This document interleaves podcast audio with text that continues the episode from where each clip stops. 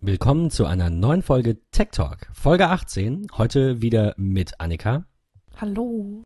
Mit Tim. Hallöchen. Und mit mir, mit Ben. Hallihallo.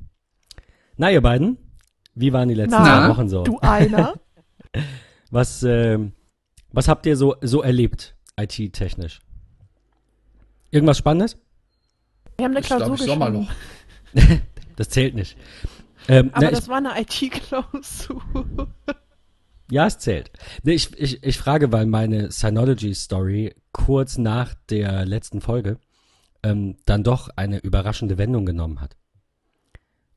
Und zwar habe ich den Synology-Support angeschrieben und die gebeten, mal einen Blick drauf zu werfen. Und nachdem eine Woche lang nichts passiert ist, habe ich das Ding, vielleicht 3-4 Tage trotzdem, ja, ein paar Tage nichts passiert ist, habe ich das Gerät einfach neu gestartet und es lief.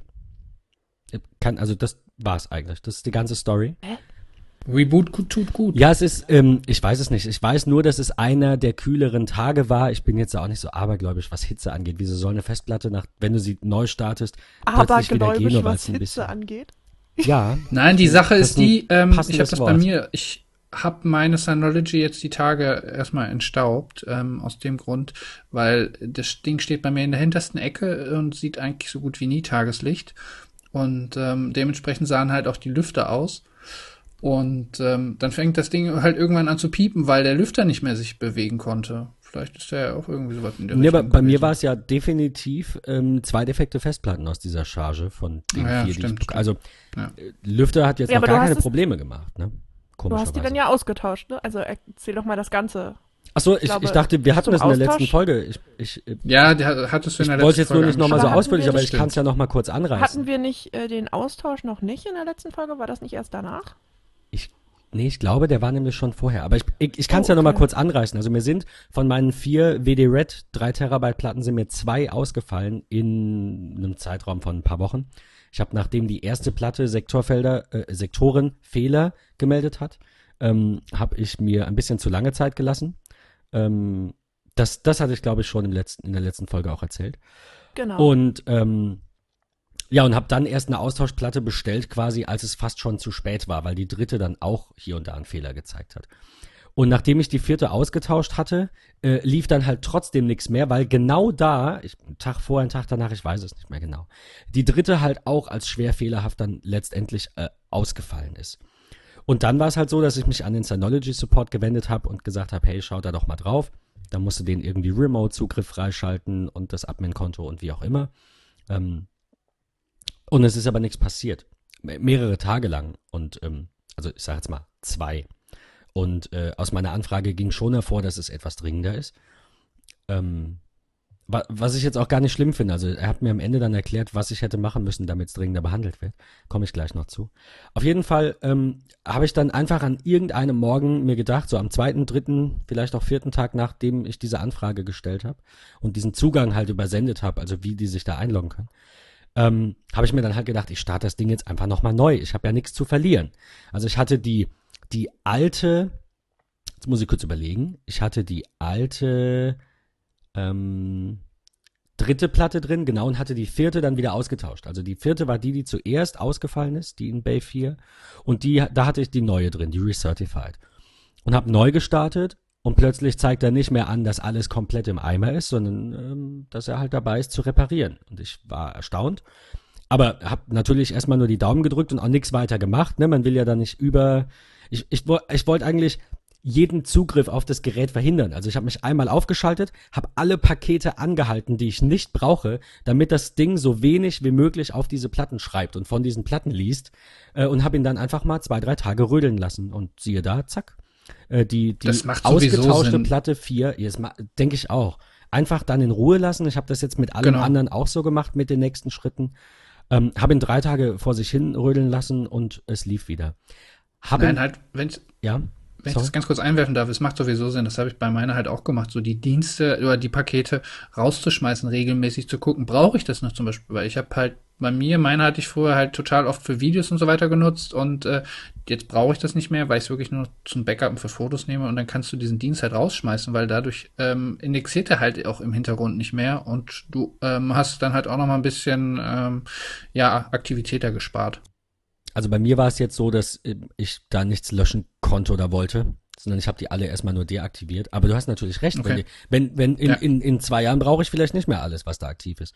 Also es war jetzt nicht so viel, aber es, ich meine, da ist natürlich ein Plex drauf, das braucht schon mal viel, das läuft immer, das sucht alle 15 Minuten nochmal in Verzeichnissen und so weiter.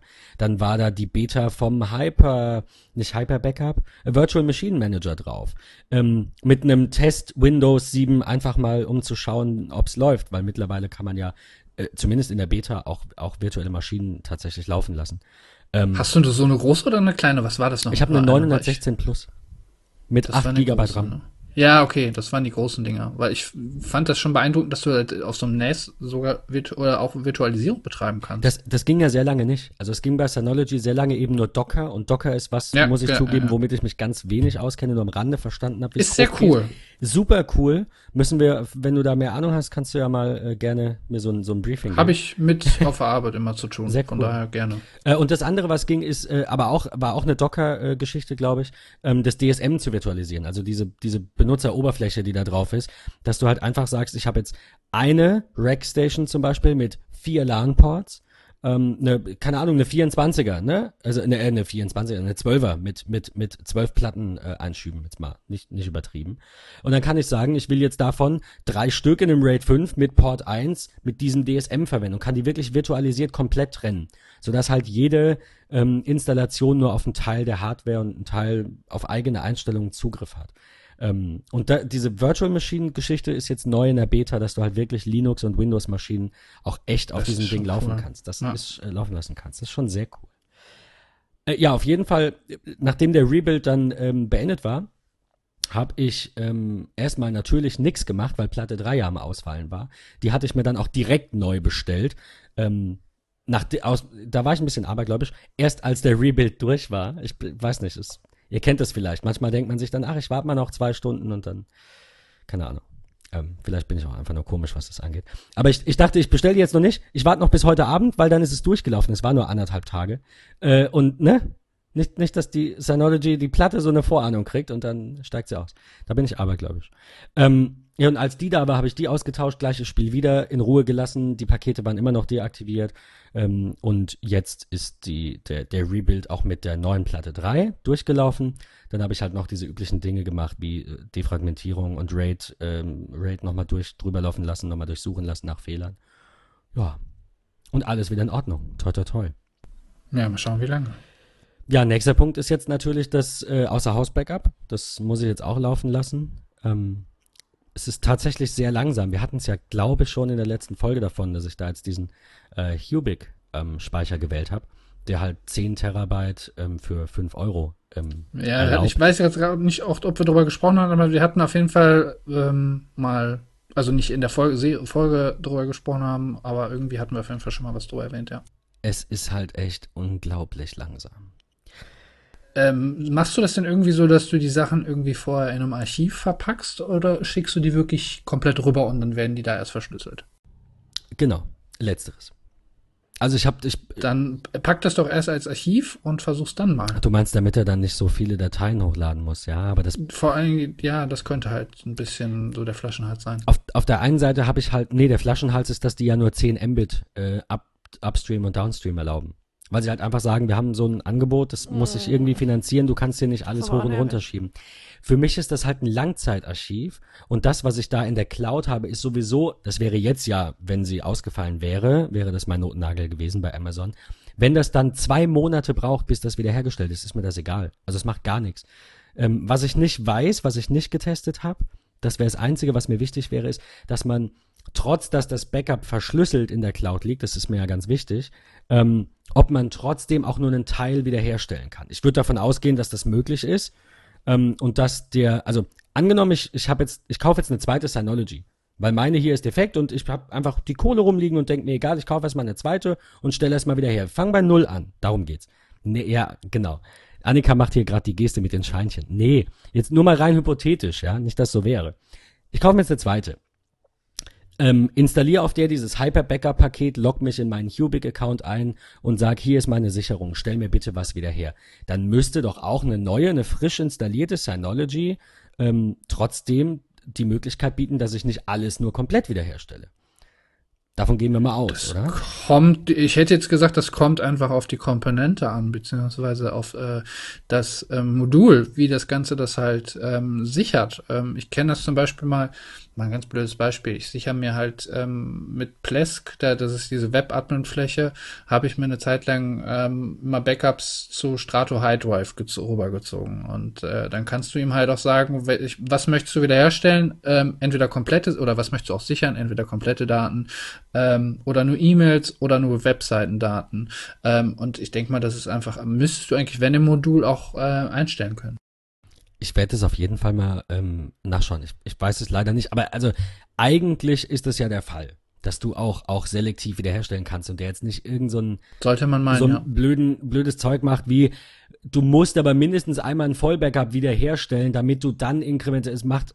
Eigentlich klingt das alles doof, von daher reichen mir diese 10 Mbit, die bieten, und wenn ich eine neue hätte, dann würde ich mir halt erst den Ordner wiederherstellen, der wichtig ist, eventuell in dem Moment, ja, also wie gesagt, es ist überwiegend, also es ist nichts, was ich dringend brauche, das ist alles auf dem Mac, überwiegend Langzeitarchiv, und dann ist es eben so, wenn es dann 4 Wochen dauert, bis was runtergeladen ist und ich dafür nur 60 Euro im Jahr zahle und nicht ein Vielfaches, dann ist es schon in Ordnung, denke ich.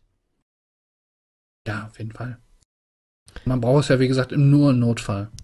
Ja, ich habe einen Artikel dazu gelesen und der sagt halt, das geht gar nicht, und hat die auch angeschrieben, war so ein bisschen, ich will mal sagen, aggressiver halt, ne, und hat auch gesagt, hey, ihr habt in den AGB stehen, ihr drosselt das bei 10 Mbit in beide Richtungen, findet ihr das zeitgemäß? Und dann schreiben die zurück, ja, das ist unser Angebot. Dann sagt er, jetzt ist es euer Ernst. Also war schon ein bisschen aggressiver.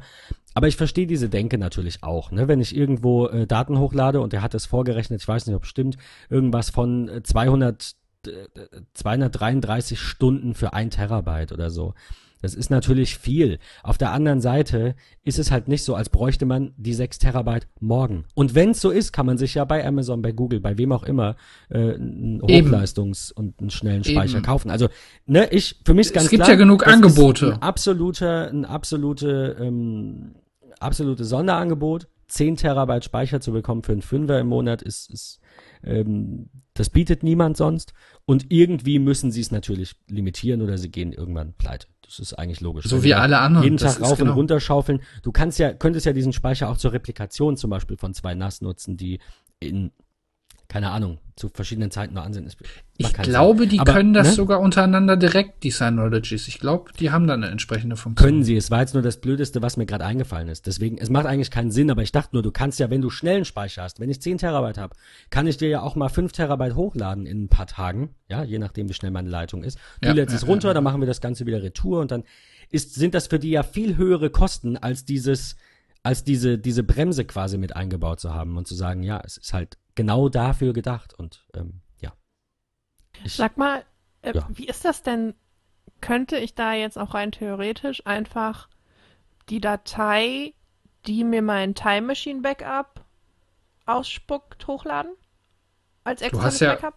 Du kannst ja so eine Art Sparse-Bundle machen. Das ist ja nichts anderes als eine Image-Datei und die könntest du da auch hochschicken. Das macht er, wenn du es auf einer Synology hast, komplett automatisch. Achso, aber die habe ich ja nicht. Die hast du nicht. Okay. Ich habe ja nur, ich habe ja mein Time Machine Backup einfach auf einer angeschlossenen Festplatte. Du könntest das ist ja im Endeffekt eine Art Sparse Bundle, also nichts anderes als ein Image, was gemountet wird. Das könntest du dann entsprechend hochladen, das spricht. Nee, das ist kein Sparse Bundle, das wäre es ja. Wenn du es direkt auf die externe machst, ist es immer noch keins, glaube ich. Die wollten das, glaube ich, mal ändern, aber es ist nur so, wenn du es übers Netzwerk machst, dann wird es ein Bundle. Okay. Aber du kannst selbstverständlich das Backup auf der externen Platte manuell auch als Sparse Bundle anlegen, verschlüsselt. Das geht. Es ist jetzt in deinem Fall nicht so, aber es ist möglich. Ich hatte da Probleme, ich hatte ja mal vor, beziehungsweise habe das eine Zeit lang gemacht, dass ich eine größere Festplatte an meine Fritzbox angeschlossen hatte. Und da geht das dann auch über Umwege, dass du ein Time Machine, also dass du mit Time Machine dann auf diese Festplatte zugreifen kannst und da dann automatisiert Backups machen kannst.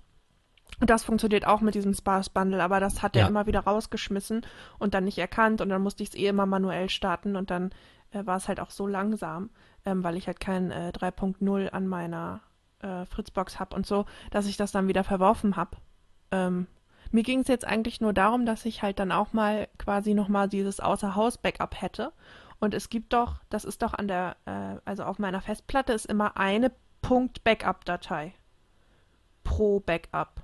Ich glaube, es ist eine Punkt-Backup-Datei. So funktioniert aber Time Machine nicht. Also ich weiß nicht, was diese Punkt-Backup-Datei macht. Es ist schön, dass es die gibt, aber Time Machine legt die Dateien in einer Ordnerstruktur ab und verknüpft die mit Hardlinks. Also das kannst du vergessen. Wenn du das Ganze natürlich zippst, so wie es ist, no risk, no fun, man kann es probieren. Ich würde dir aber tatsächlich Arq empfehlen. Also ARQ geschrieben. Ist eine Backup-Software für den Mac, die sichert überall hin. Die kostet einmalig, wenn ich mich nicht irre, und nicht mehrmals. Das war die Julian, glaube ich, damals auch vorgestellt hatte im Podcast. Die hatten wir zumindest mal angefragt und er hatte eine Lizenz dafür von mir bekommen. Ich meine, er hatte hat es kurz angerissen, dass es, was es tut. Das sichert zu allen möglichen Online-Speichern. Halt, also direkt vom Mac. Dann musst du auch deine externe, ist ja auch doof, musst du immer die externe Platte anschließen, sicherst von der dann rauf. Der macht direkt eine Sicherung vom Mac. Du kannst sagen, er soll es verschlüsseln. Du sagst ihm, wie oft und wohin und Thema erledigt. Das würde ich dir raten. Ich sehe es gerade hier. Das klingt auf jeden Fall sehr cool. Der Ordner heißt, der Ordner mit den ganzen Backups heißt halt backups.backup.bb. Das ist aber nur der Name des Ordners, also es ist halt ein Ordner. Der heißt aber den hätte ich halt hochgeladen. Wie gesagt, kann funktionieren. Es kann auch sein, dass es nicht geht, wegen dieser Hardlinks. Da bin ich jetzt nicht ganz sicher. Habe ich noch nie gehört. Macht man so nicht. Also kann funktionieren, aber habe ich noch nie irgendwo gelesen oder gehört. Also, wie gesagt, es kann sein, es geht. Sonst müsste ich dann ja quasi wieder zwei Backups machen. Also, da müsste ich das Backup ja einmal auf meiner Festplatte machen und dann einmal noch über dieses Programm extra in die Cloud. Wo ist der Unterschied? Dass ich einmal ein Backup machen müsste und das dann einfach nur noch hochlade im Anschluss.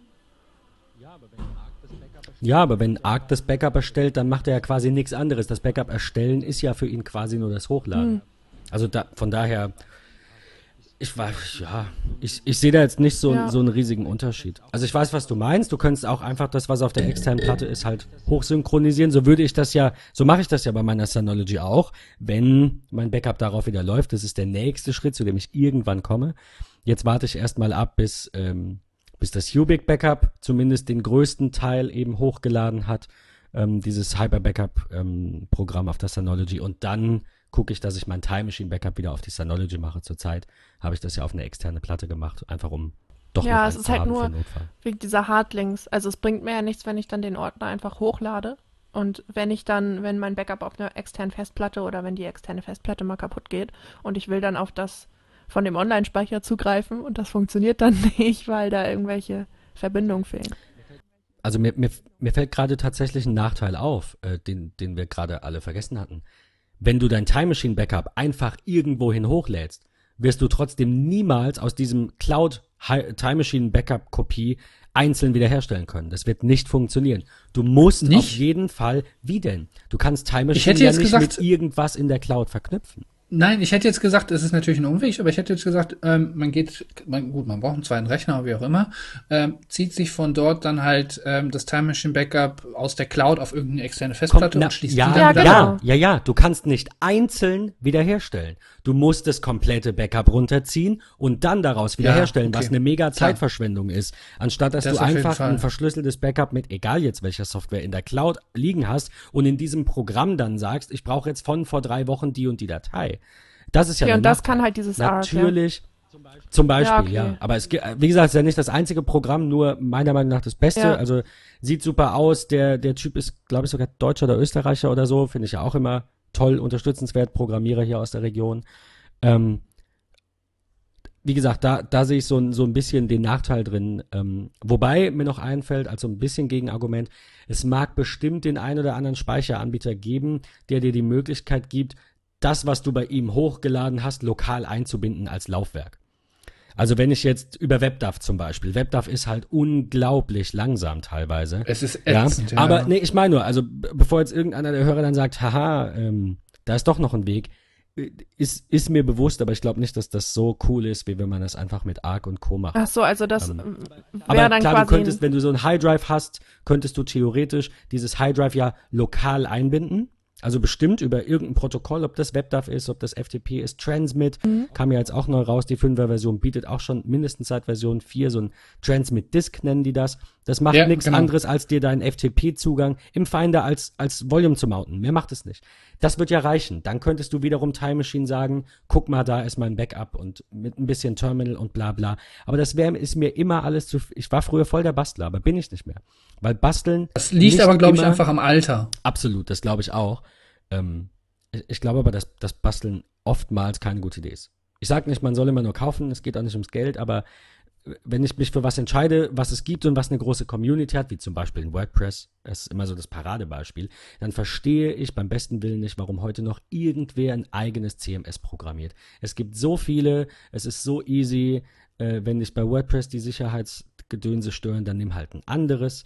Wenn du es komplett selber machst, hast du wahrscheinlich mehr Anfälligkeiten per se schon mal drin, weil da nicht so viele Augen mitschauen und mitwirken. Also bestes Beispiel ist doch Linux. Da gibt es tagtäglich gefühlt eine neue Distribution, die dann irgendwie erst gehypt wird und ein paar Monate später hörst du nie wieder was davon. Richtig, richtig. Absolut. Gut, also das war jetzt so mein kleiner Ausflug nochmal in meine Synology-Story. Ich bin sehr froh, dass das offensichtlich ein gutes Ende genommen hat, aber ich kann euch allen nochmal raten, legt euch, ich habe es immer noch nicht gemacht, aber es kommt bald, legt euch einfach eine extra Platte aus einer anderen Charge in den Schrank.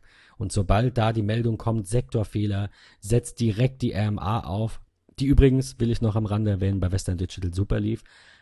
Ich habe ja diese erweiterte RMA gemacht, da werden dann 45 bis 50 Euro irgendwie so auf der Kreditkarte geblockt, nicht abgebucht, nur geblockt. Und du hast 30 Tage Zeit, die defekte Platte zurückzuschicken und kriegst die neue innerhalb von, ich sag mal, 7 Tagen. Kriegst du deine Platte, baust die dann ein, hast 30 Tage Zeit, schickst die alte zurück, alles wunderbar. Super, super gelaufen, absolut. Wo wir gerade beim Loben sind, dann muss ich auch mal kurz die Telekom loben, wenn dafür Zeit ist. Ja, immer. Und zwar, für Lob immer. Und zwar habe ich ja hier ein DLAN von AVM und das Telekom Entertain, also das Fernsehen quasi über IPTV. Und hatte jetzt allerdings seit kurzem halt das Problem, dass der Receiver sich beschwerte, er hätte keinen Netzzugang mehr. Hab dann halt beide kontaktiert. Jeder hat natürlich die Schuld erstmal auf den anderen geschoben. Aber prinzipiell, nachdem ich dann halt auch den Receiver direkt an die Fritzbox angeschlossen habe und die Meldung weiterhin auftauchte, war das ja schon recht klar.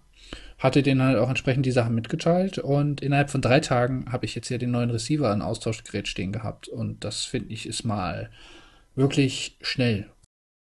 Absolut. Das hatte ich bei 1&1 auch mit der Fritzbox. Also die haben wir auch am Tag bestellt und am nächsten Tag war sie da. Also das, wenn sie wollen, können sie alle. Super, ja.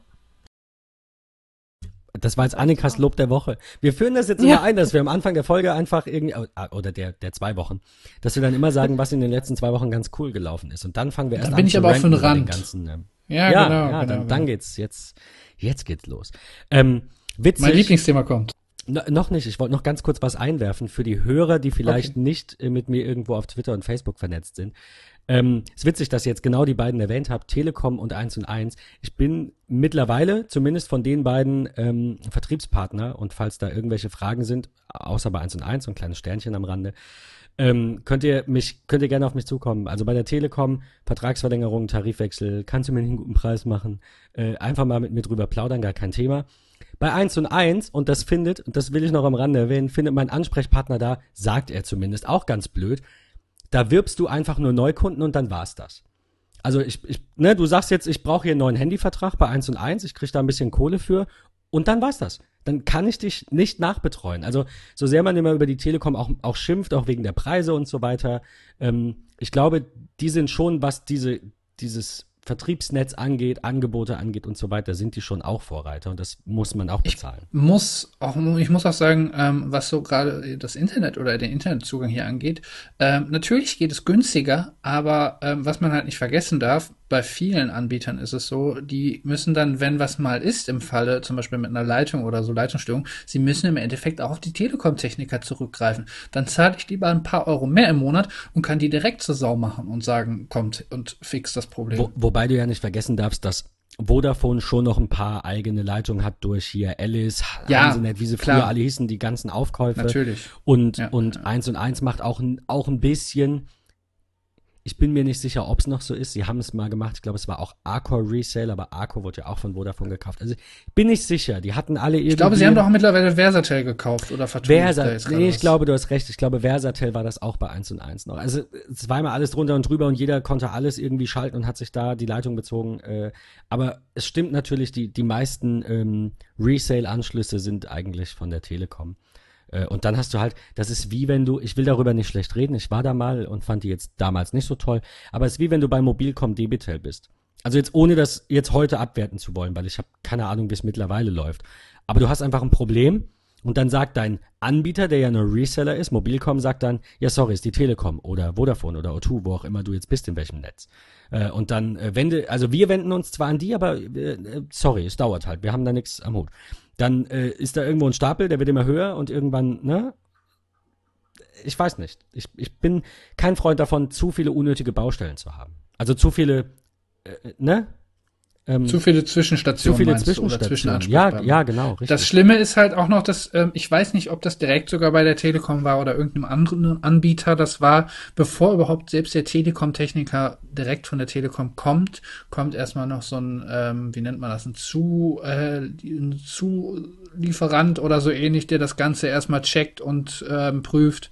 Und erst wenn der das Problem nicht beheben kann, dann wird wirklich ein Telekom-Techniker aktiviert. Ich weiß nicht, ob das die Telekom direkt war oder irgendein anderer Anbieter das war. Ja, das bleibt, glaube ich, nicht aus. Also es ist einfach so, ne? Konkurrenz, Preis, bla bla. Wir hatten das oft genug. Ich glaube, das spielt auch bei solchen Dingen immer eine Rolle.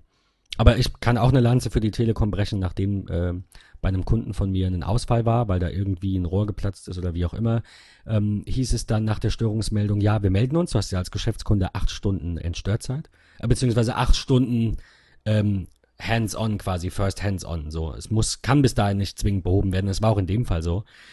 Und dann, das war irgendwie samstags, glaube ich, meine ich, freitags oder samstags.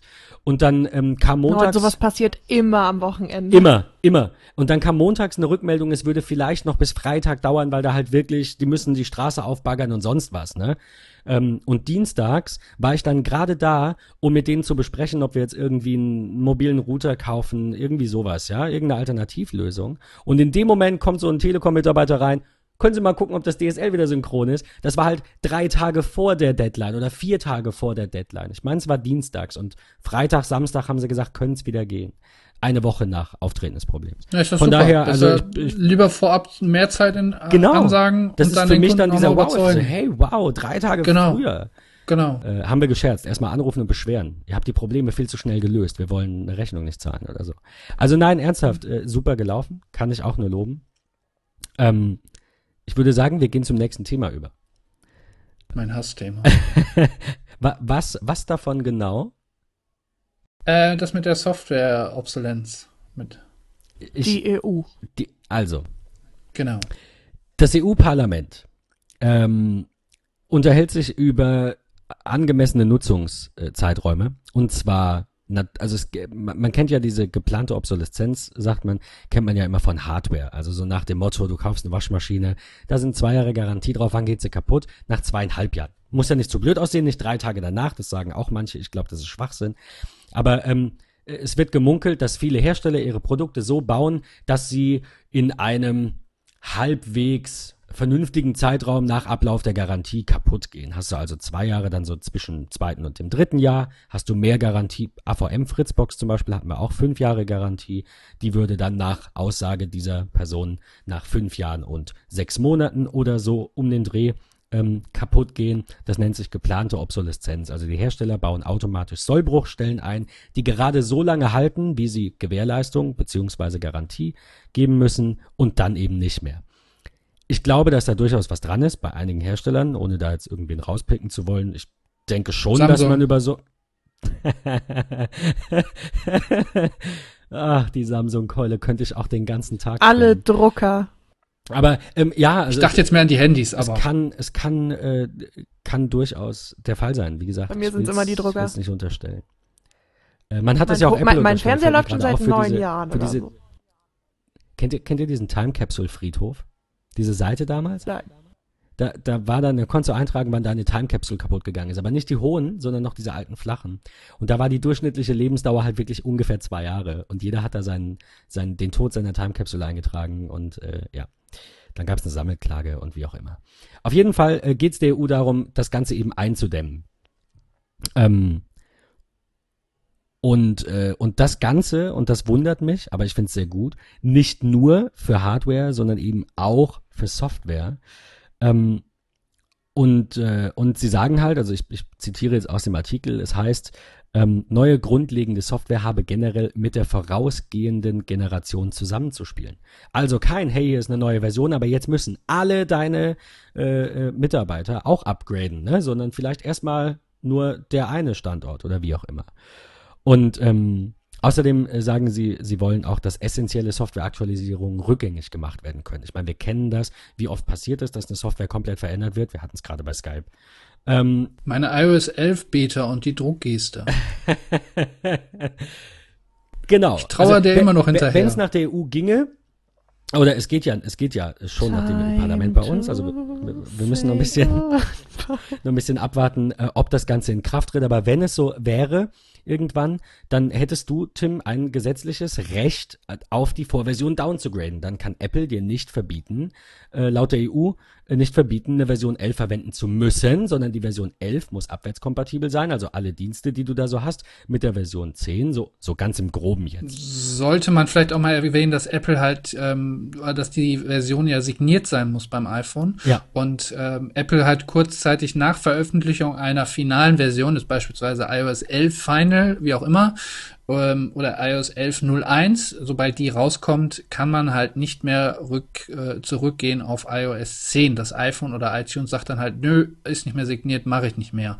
Das sollte man vielleicht... Und das passiert teilweise auch einige Tage schon nach Erscheinen. Manchmal dauert es auch schnell. Ein paar Wochen, das hatten wir auch schon. Aber teilweise schon 1, 2, 3 Tage nach dem Erscheinen, auch bei neuen Miner-Versionen passiert das auch, als 10.2 irgendwas oder 10.1 irgendwas rauskam.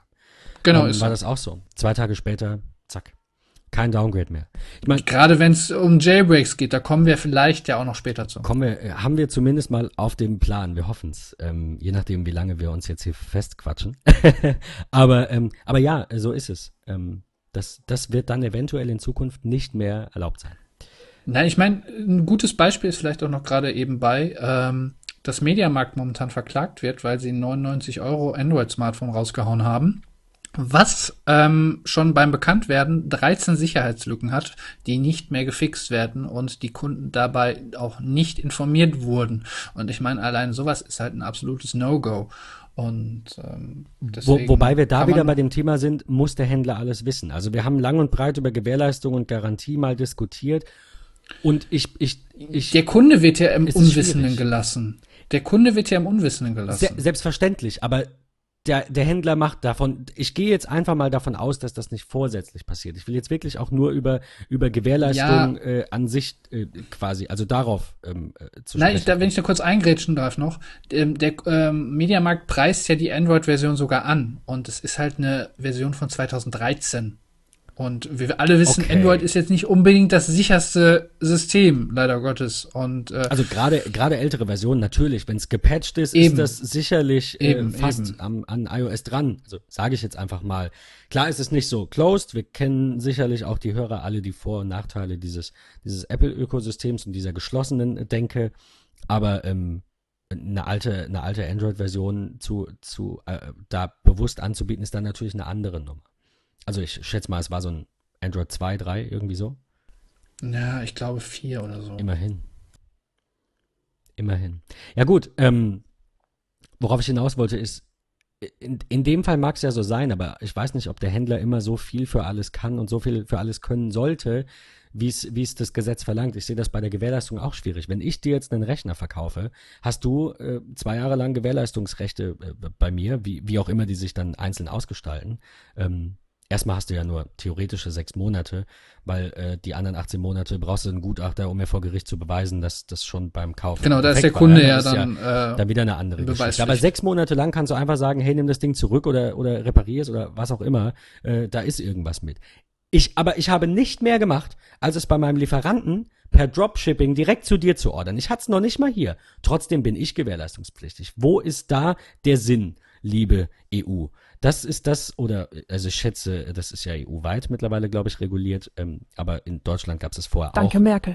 Danke, Merkel. Ich würde es ja wirklich gerne verstehen. Also falls ein Jurist zuhört oder irgendjemand, der sich mit diesem Thema sehr intensiv beschäftigt hat und da vielleicht auch Pro und Contra, vielleicht hat ja jemand darüber eine Seminararbeit oder so geschrieben.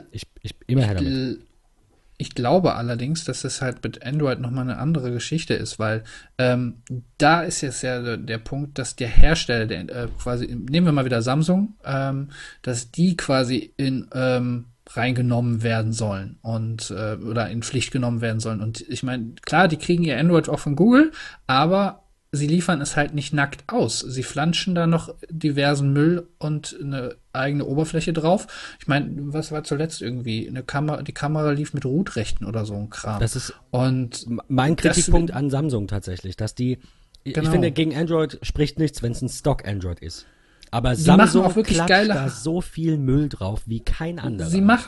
Samsung macht wirklich geile Hardware, aber von Software haben sie einfach null Ahnung. So ist es. Du sagst es, die Hardware ist prima. Das S8 sieht auch super aus. Ich würde niemals, also mag mich täuschen, aber ich behaupte jetzt, ich würde niemals was gegen das Produktdesign der einzelnen Hersteller sagen. Ich meine, man kann es mögen, man kann es nicht mögen. Es ist vielleicht uncool, wenn HTC so ein neues Windows-Netbook rausbringt, das genauso aussieht wie ein MacBook Air. Das ist aber auch nichts, worüber ich mich aufregen muss. Dafür gibt's eben Anwälte, die sowas dann klären. Und dann muss Apple da halt auch mal was machen, falls man da was machen kann. Auch was machen und falls nicht, dann ist es eben so. Also dann, ich habe nichts dagegen, wenn alle Geräte aussehen wie ein MacBook. Ich finde das schön. Und ich kaufe mir dann trotzdem noch das mit dem macOS drauf und nicht das mit Windows. Aber wie gesagt, das soll nicht unser Thema sein und uns nicht die Bauchschmerzen bereiten. Aber diese ganze Android-Zugemüll-Geschichte, die bringt doch Android erst in Verruf. Und nicht das System an sich ist ja nichts Schlechtes, sondern dieser ganze Müll, der ist das Problem. Da spricht ja erstmal nichts gegen, finde ich, weil es gibt ja auch zum Beispiel Huawei oder wie heißen unsere anderen Freunde von China, die jetzt auch so langsam expandieren. Xiaomi? Ja, Xiaomi. Die haben ja auch ihre eigene Oberfläche. Ich bin fest davon überzeugt, dass man es ganz anders ausspricht. Ich weiß aber nicht, wie. Aber ich glaube, jeder wird wissen, was wir meinen. Also der asiatische Steve Jobs wird er ja auch genannt. Genau. Ich meine, die machen schon schicke Sachen. Die Sache ist dann aber auch die, wenn man schon was daran verändert, dann muss man auch dafür in meinen Augen Sorge tragen, dass man es dann auch gefixt bekommt, wenn da irgendwie was nicht mehr, wenn da irgendwie eine Sicherheitslücke ist. Und das auch schnell. Die Leute, ich meine, oder die Hersteller flanschen einfach nur noch Smartphones auf den Markt und kümmern sich einfach nicht mehr darum. Auf der anderen Seite machen sie einen hier auf Öko und so weiter. Ich merke gerade schon wieder, ich fange schon gerade wieder an, in den Rage-Modus zu wechseln. Der Blutdruck steigt. Ja, so ein bisschen. Wir müssen mal zusammen Auto fahren, Tim. Das wird, glaube ich, sehr geil werden. Ich sitze vorne. Als Autofahrer, als Beifahrer bin ich aber ich komme auch so mit. Okay.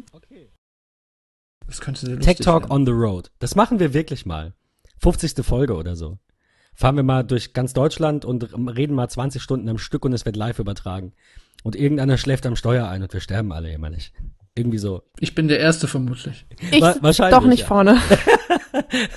Sehr gut. Annika so im Kofferraum mit ganz vielen Matten so außenrum, dass du schön in so einer Schaumstoffblase da bist. Ja. Michelin-Männchen. Sehr geil. Ich weiß nicht, wie, nochmal so abschließend jetzt, wie seht ihr das denn? Findet ihr, dass man, also ich finde das sehr schwierig, ich sag mal meine Meinung, dann wisst ihr, worauf ich hinaus will, ich finde das sehr schwierig, als EU einem Hersteller von Software was vorzuschreiben. Bei Hardware ist es was anderes, dann sagt man halt, dann verkauf dein Produkt hier nicht oder pass es an, aber einem Softwareentwickler zu sagen, du musst aber die Vorversion noch bedenken und es muss 3 Jahre Updates geben, glaubt ihr nicht, dass da einige sagen, dann verkaufen wir halt nicht mehr in der EU? Das können sie sich nicht leisten. Das ist das eine. Ja, denke ich auch. Und zum anderen finde ich es gut, weil wenn nicht die EU, wer sonst soll die Hersteller dazu zwingen? Das ist das Problem. Das wollte ich gar nicht leugnen. Du hast recht. Irgendeiner muss kommen und muss sagen, hey, hier sind Missstände, ihr könnt nicht irgendwas verkaufen und nach 3 Monaten sagt ihr, du interessierst uns einen Scheiß, lieber Kunde. Das ist richtig. Und dazu Und dazu kommt halt auch noch, dass das ist halt gerade einfach in der IT, das wissen wir alle mittlerweile, jede Sicherheitslücke sofort ausgenutzt wird. Und es ist einfach in meinen Augen grob fahrlässig, wenn du dann da einfach irgendwie so ein Billigding holst. Ich meine, hier der Otto-Normal-Nutzer geht in den Mediamarkt, guckt sich ein Handy raus, weiß ich nicht, will vielleicht nicht seine 600 Euro ausgeben. Der weiß das ja auch gar nicht. Der geht dann zu dem Typen und sagt, kann das WhatsApp? Und der sagt ja und dann ist es gekauft. Und du weißt dann im Endeffekt gar nicht, dass seine Gespräche mitgelesen werden und im Hintergrund irgendwie so ein komisches Rootkit da sonst irgendwie Schabernack treibt. Jetzt möchte ich ganz kurz ranten. Und zwar Galileo. Sehr gerne. Ich sag euch warum, weil es kotzt mich an. Es gab in den letzten Monaten mehrere Beiträge bei Galileo und auch ähnlichen Sendungen, aber ich hänge mich jetzt an Galileo auf, weil da waren es die meisten. Und da wird immer gesagt, was bei Smartphones so schlecht ist. Warum sagt ihr nicht Android? Weil auf iOS treffen 9 von 10 dieser Tipps und dieser Dinge nicht zu.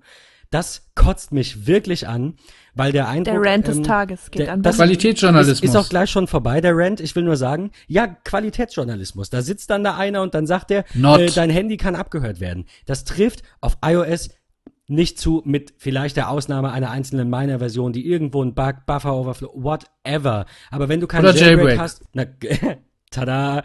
Wenn du keinen Jailbreak hast, bist du mit einem iOS-Gerät eindeutig auf der sichereren Seite als bei Android in der Regel.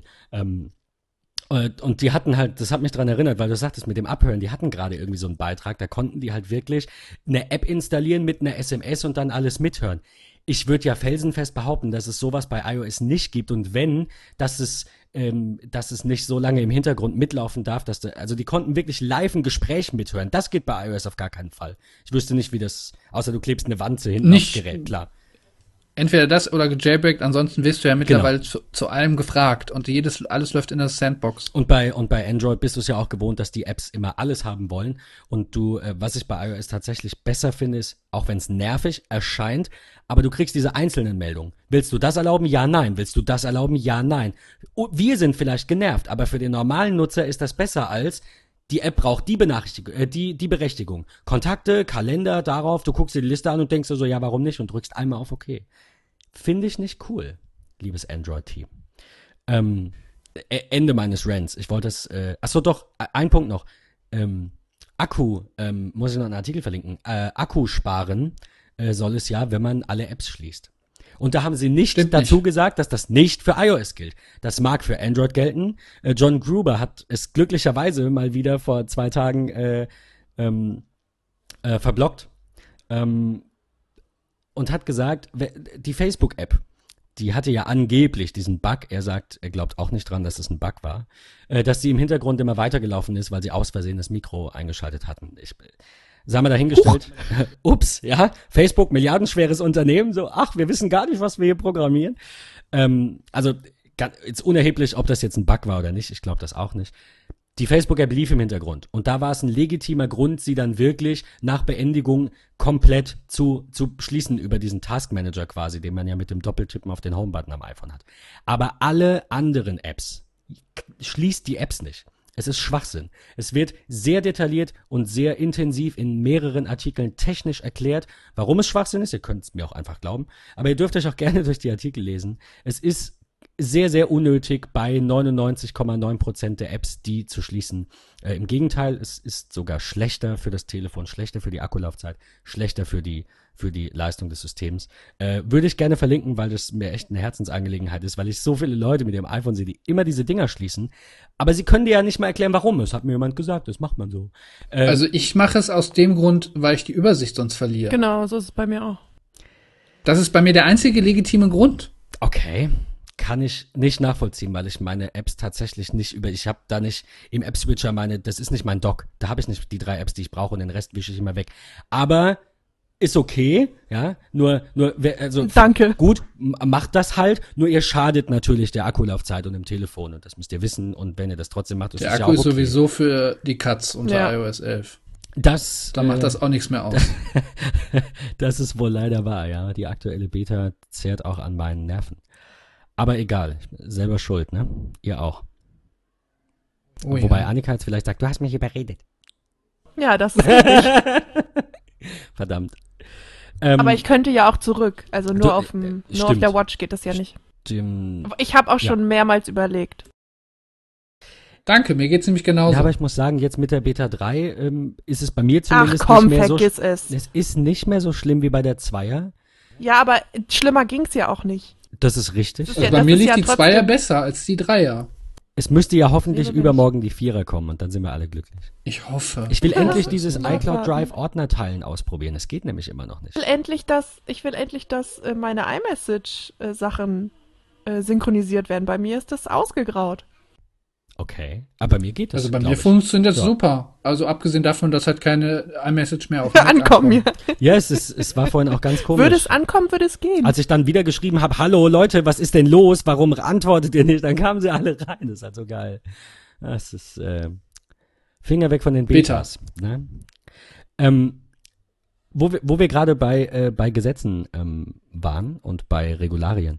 Habt ihr mitbekommen, dass das WLAN-Gesetz quasi kommen soll, dass also diese ganze Abmahngeschichte und wer darf wo was wann hoch- und runterladen und wer ist dafür haftbar, wenn du in einem öffentlichen WLAN bist? Habt ihr da was mitbekommen? Ich habe mitbekommen, dass es kommen soll, ja. Genau. Hast du da mehr Infos zu? Ich habe selbstverständlich. Ich habe dazu einen Artikel bei Heise, den ich euch gerne vorlese. Nein, ich habe mich zu wenig damit auseinandergesetzt, um jetzt alles irgendwie aus dem Kopf wiederzugeben, weil es mich im Endeffekt nicht interessiert, weil ich mir denke, dass in solchen Dingen der gesunde Menschenverstand dann doch die Juristerei in die richtige Bahn lenkt. Also es war ja vorher so, dass du also einmal gab es ja lange diese Diskussion, Eltern haften für ihre Kinder, dieses klassische Baustellenschild, kennt ihr ja.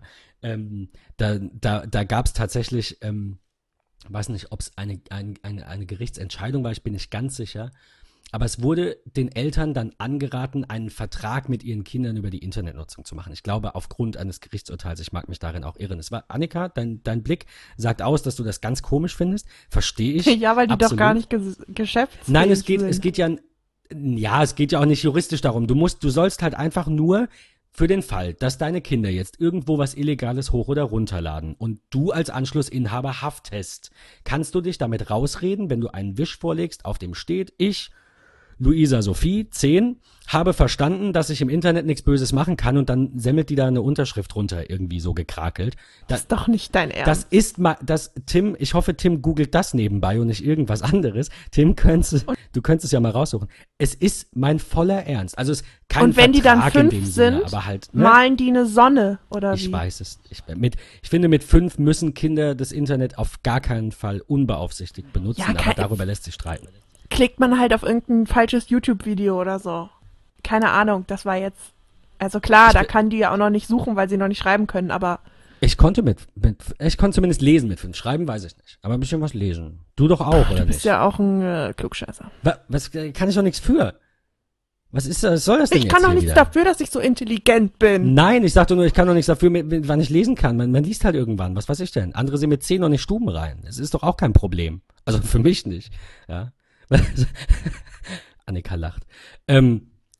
Also das war die eine Geschichte. Es war tatsächlich so, dass du dich, es wurde dir vorgeschlagen, dass die Eltern sich eben absichern, indem sie einfach irgendeinen Nachweis dafür haben. Es kann natürlich auch der andere Elternteil sein, aber der lügt ja eh immer vor Gericht. Von daher sei so ein Schritt angeraten. Das ist doch echt Kindergarten.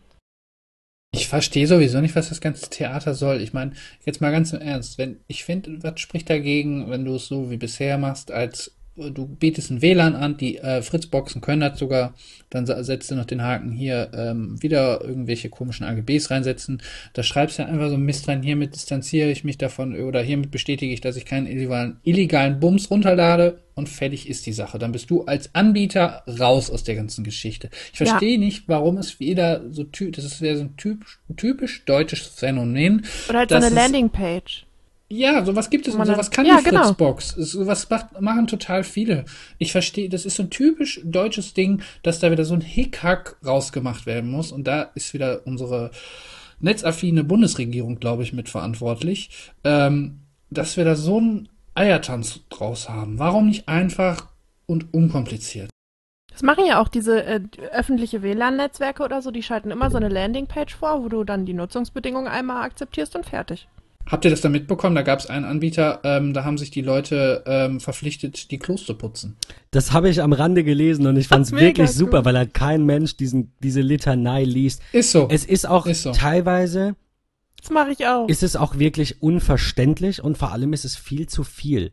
Also ich bin schon dafür, dass man ganz klar über Dinge spricht und sie vereinbart, aber ich hatte das, glaube ich, auch mal im Podcast. Einer meiner Arbeitsverträge war 4 Zeilen lang. Bruttogehalt, Arbeitsstunden, Arbeitszeiten, also es waren der Mac-Reparaturladen, ne? Also da stand auch drin, von wann bis wann offen ist und wann ich da zu sein habe. Und das war's. Und andere Arbeitsverträge sind einfach 10 Seiten lang, weil da noch Rechte des Arbeitnehmers teilweise eingeschnitten werden, soweit es geht.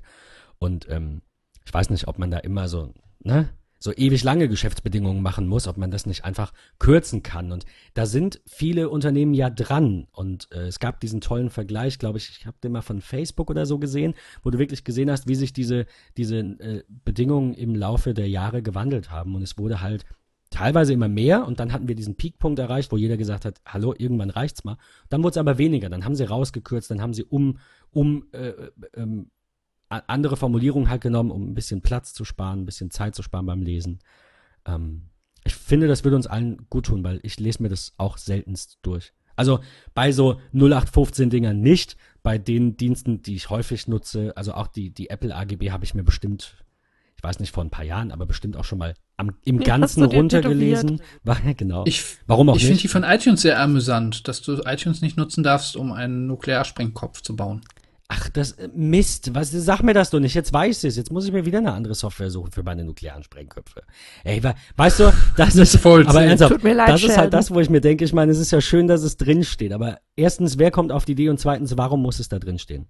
Warum gibt es überhaupt einen Spielraum im Rahmen irgendwelcher Gesetze, die offensichtlich den Anbieter dazu zwingen, es aufzuführen? Wenn das Gesetz sagt, du darfst das nicht, dann braucht der Anbieter es auch nicht reinschreiben, weil das Gesetz ja über dem Anbieter steht. Wenn das Gesetz einen Spielraum zulässt, dann muss der Anbieter es eventuell ausschließen. Was ein Schwachsinn. Das ist halt Amerika, ne? Da steht ja die haben ja für alles irgendwelche Ausschlusskriterien. Das Land der unbegrenzten Geschäftsbedingungen.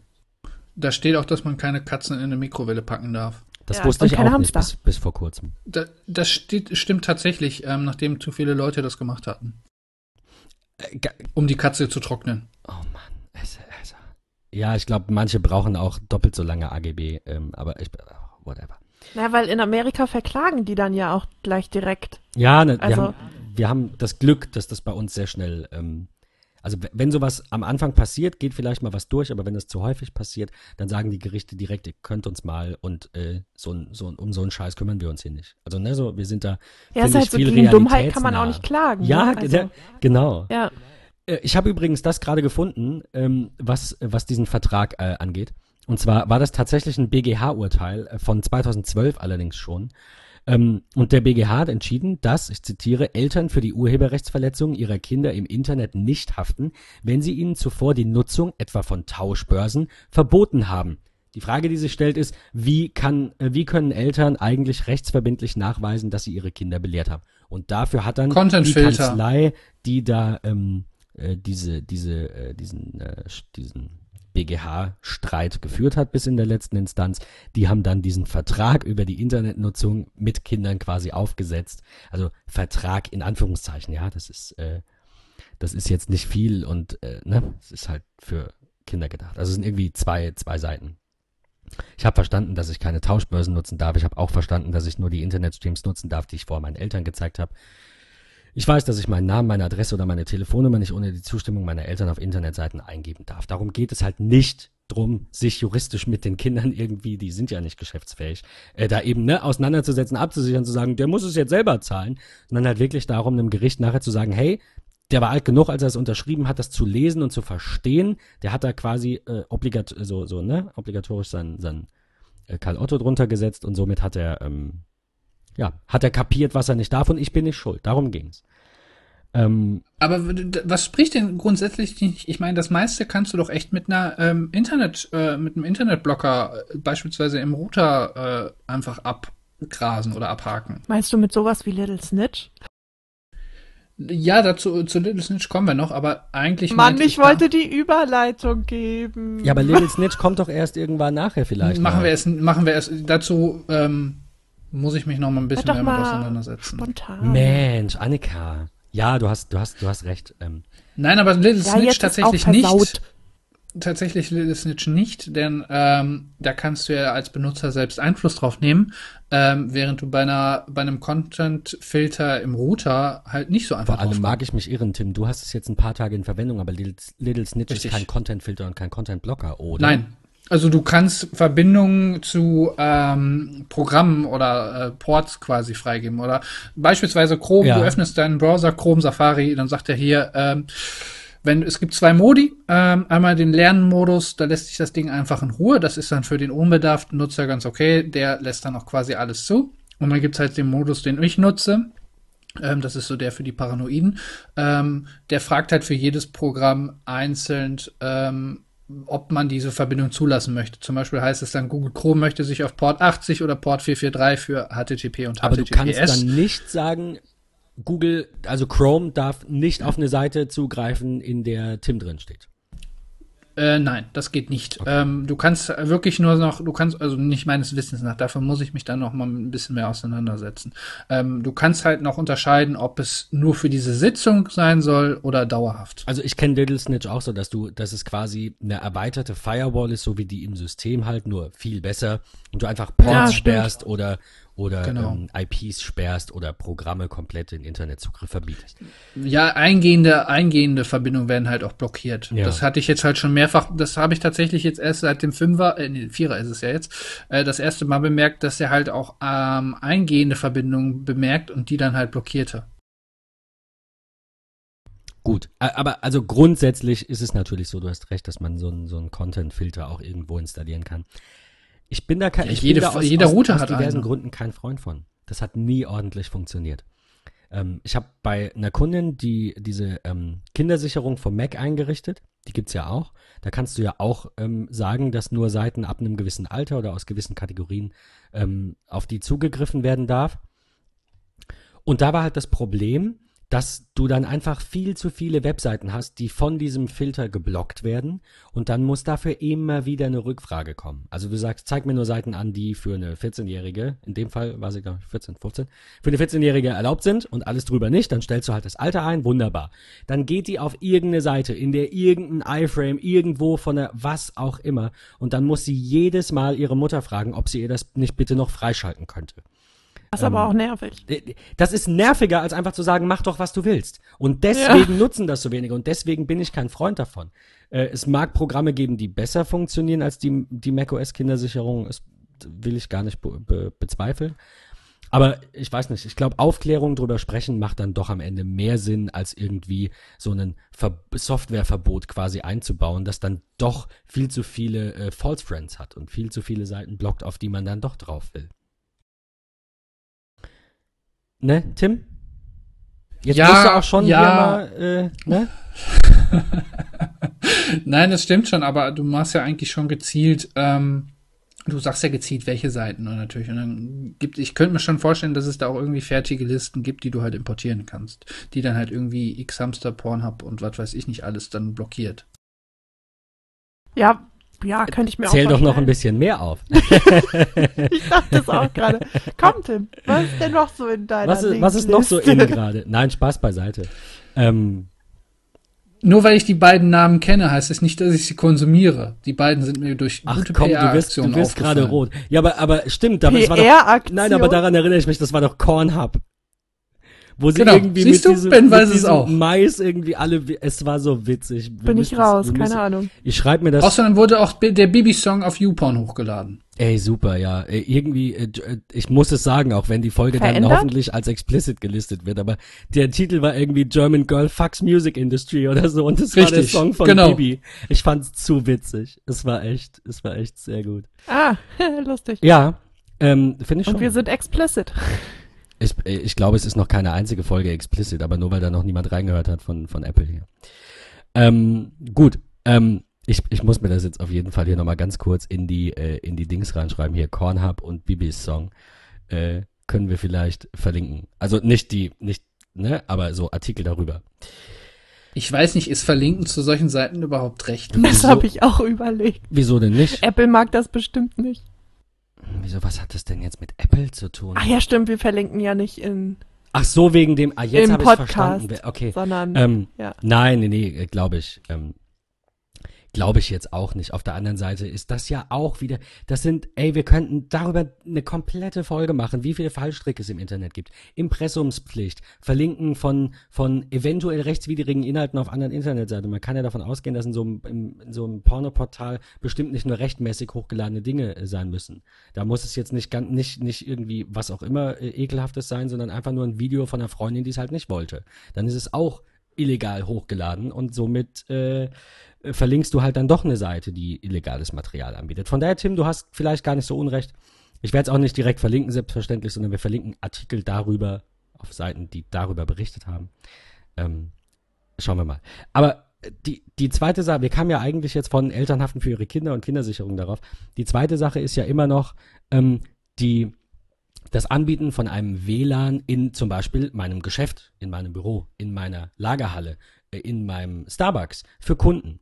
Also so ein einfaches Gäste-WLAN. Genau. Und da gab es ja auch lange eben, wie soll ich sagen, Unsicherheit, Rechtsunsicherheit einfach. Was darf ich jetzt? Wenn ich das anbiete, laufe ich dann Gefahr, dass irgendwas passiert oder sonst irgendwas. Und das soll jetzt geändert werden. Und dieser Entwurf sieht halt vor, dass die Inhaber diesen Hotspot-Betreibern keine Schadenersatzforderungen oder Abmahngebühren auferlegen dürfen. Nur weil das halt einer der Nutzer war, quasi. Viel mehr habe ich mich damit jetzt nicht beschäftigt, aber es geht in die richtige Richtung. Das finde ich auf jeden Fall. Ist bestimmt auch dann eine Hürde für viele, die halt gerne freies Wi-Fi anbieten wollen, aber sich damit eben, also sich aus dem Grund eben nicht getraut haben, das zu machen.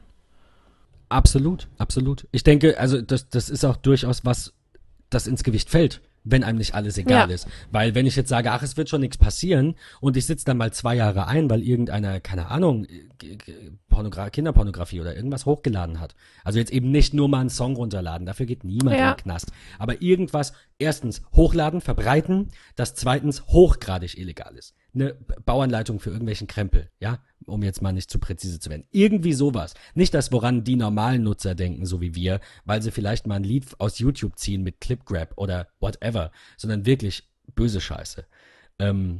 Doppelt explicit. Und da finde ich es halt ganz wichtig, dass, ich meine, es soll auch kein Freibrief sein. Das ist ja immer so, das ist ja das Schwierige. Wenn du jetzt sagst, ja, öffentliche WLANs, da kann eigentlich niemandem was passieren. Das geht ja auch nicht. Aber der WLAN-Betreiber ist, soweit ich das weiß, nicht dazu verpflichtet, irgendwelche Daten aufzunehmen. Ich finde, er sollte das sein.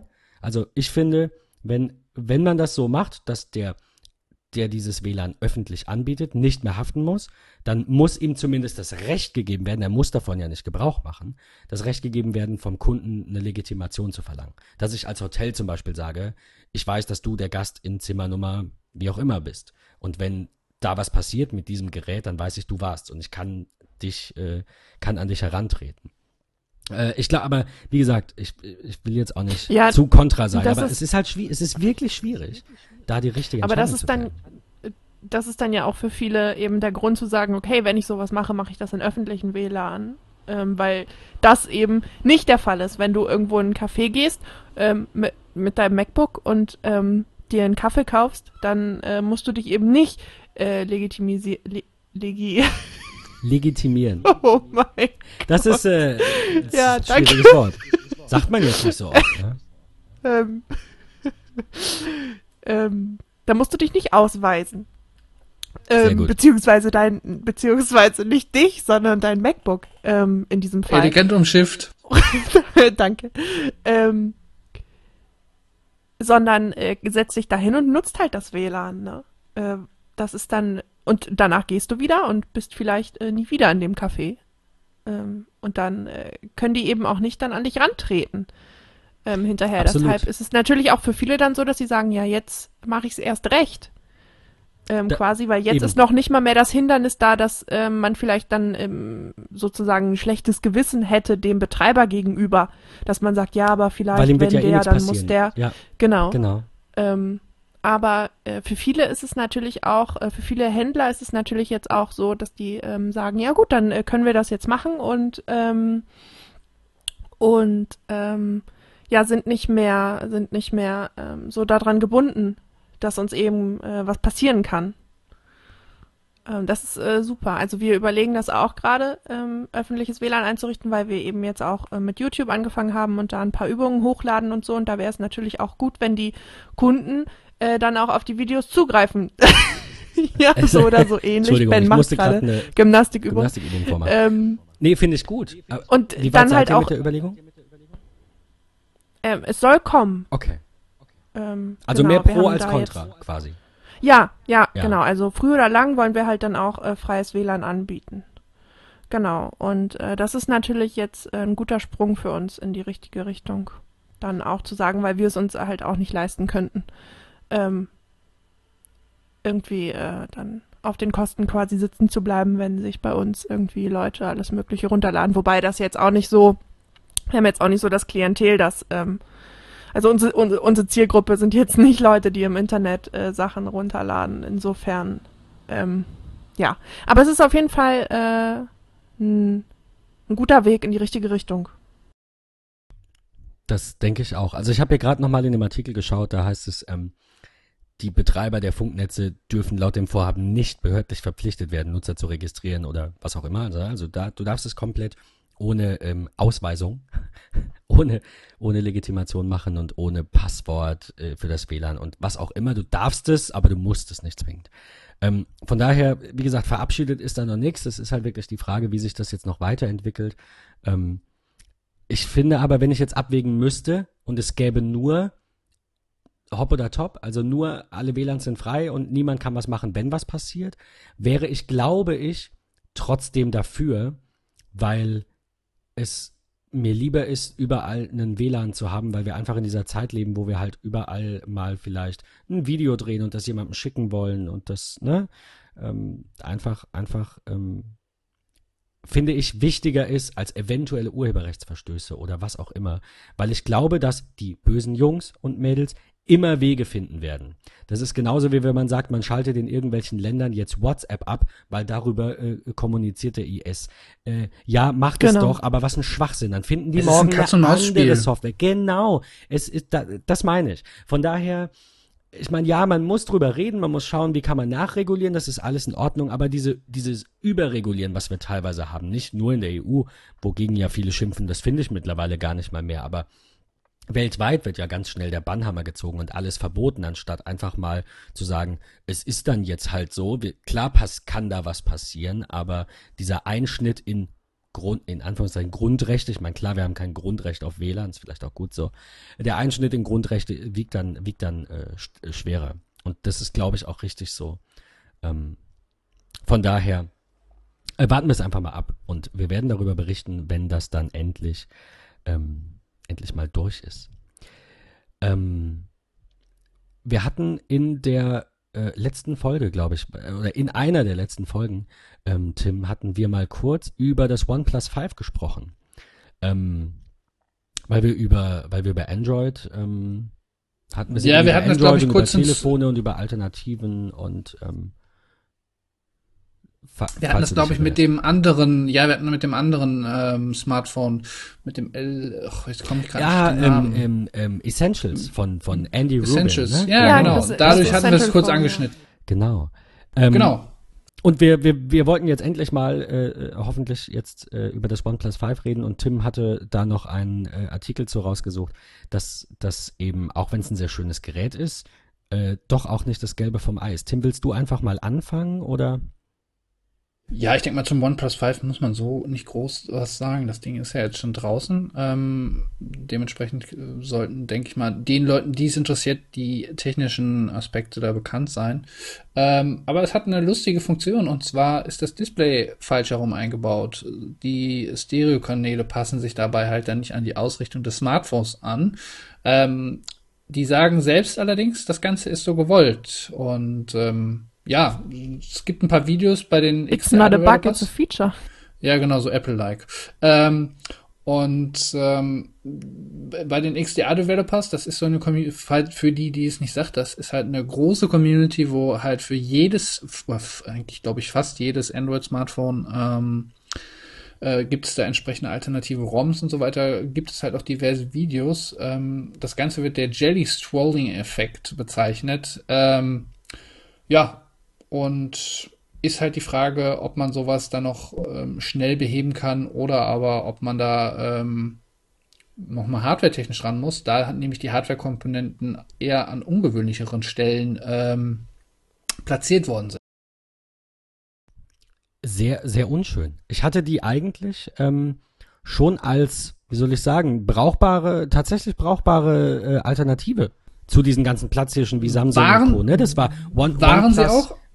Es fing ja, glaube ich, mit dem ersten an. Hieß es nur OnePlus dann damals? Ich meine, ja. Ich glaube, ja. Die waren damals so bekannt, weil sie dieses Innovation-System gemacht haben. Du hast halt nur mit Einladung, konntest du dann halt so einen Teil überhaupt bestellen.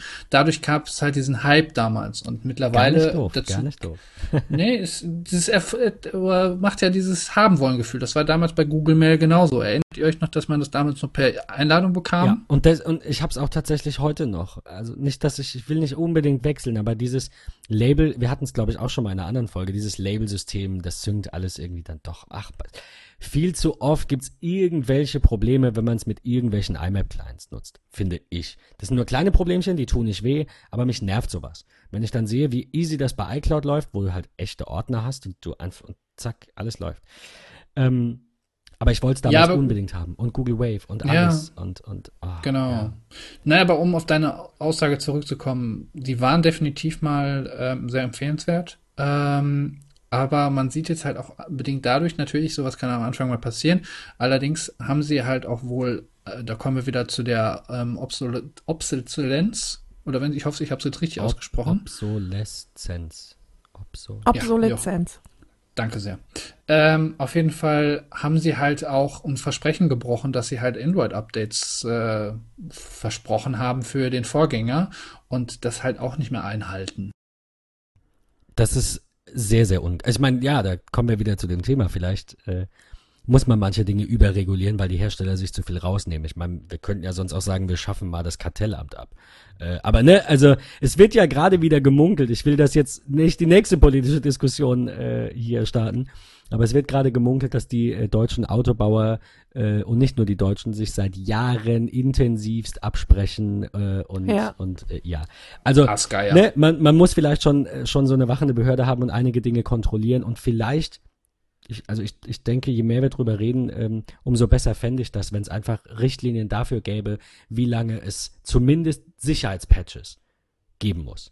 Du kaufst es mit den Funktionen, die es jetzt hat, aber du hast zumindest, keine Ahnung, per Gesetz muss der Anbieter 3 Jahre lang die Sicherheitsfunktionen aktualisieren. Das denke ich, sollte man irgendwie mal ins Auge fassen. Weil am Ende hast du dann eben irgendwie sowas und dann ist es halt echt uncool. Ja, aber okay, das OnePlus 5 an sich kein schlechtes Gerät, aber du sagst es, Tim, dadurch dann doch unbrauchbar. Also nicht unbrauchbar. Es hinterlässt halt einen faden Beigeschmack. Genau, doch nicht so perfekt, halt nicht wie es sein will.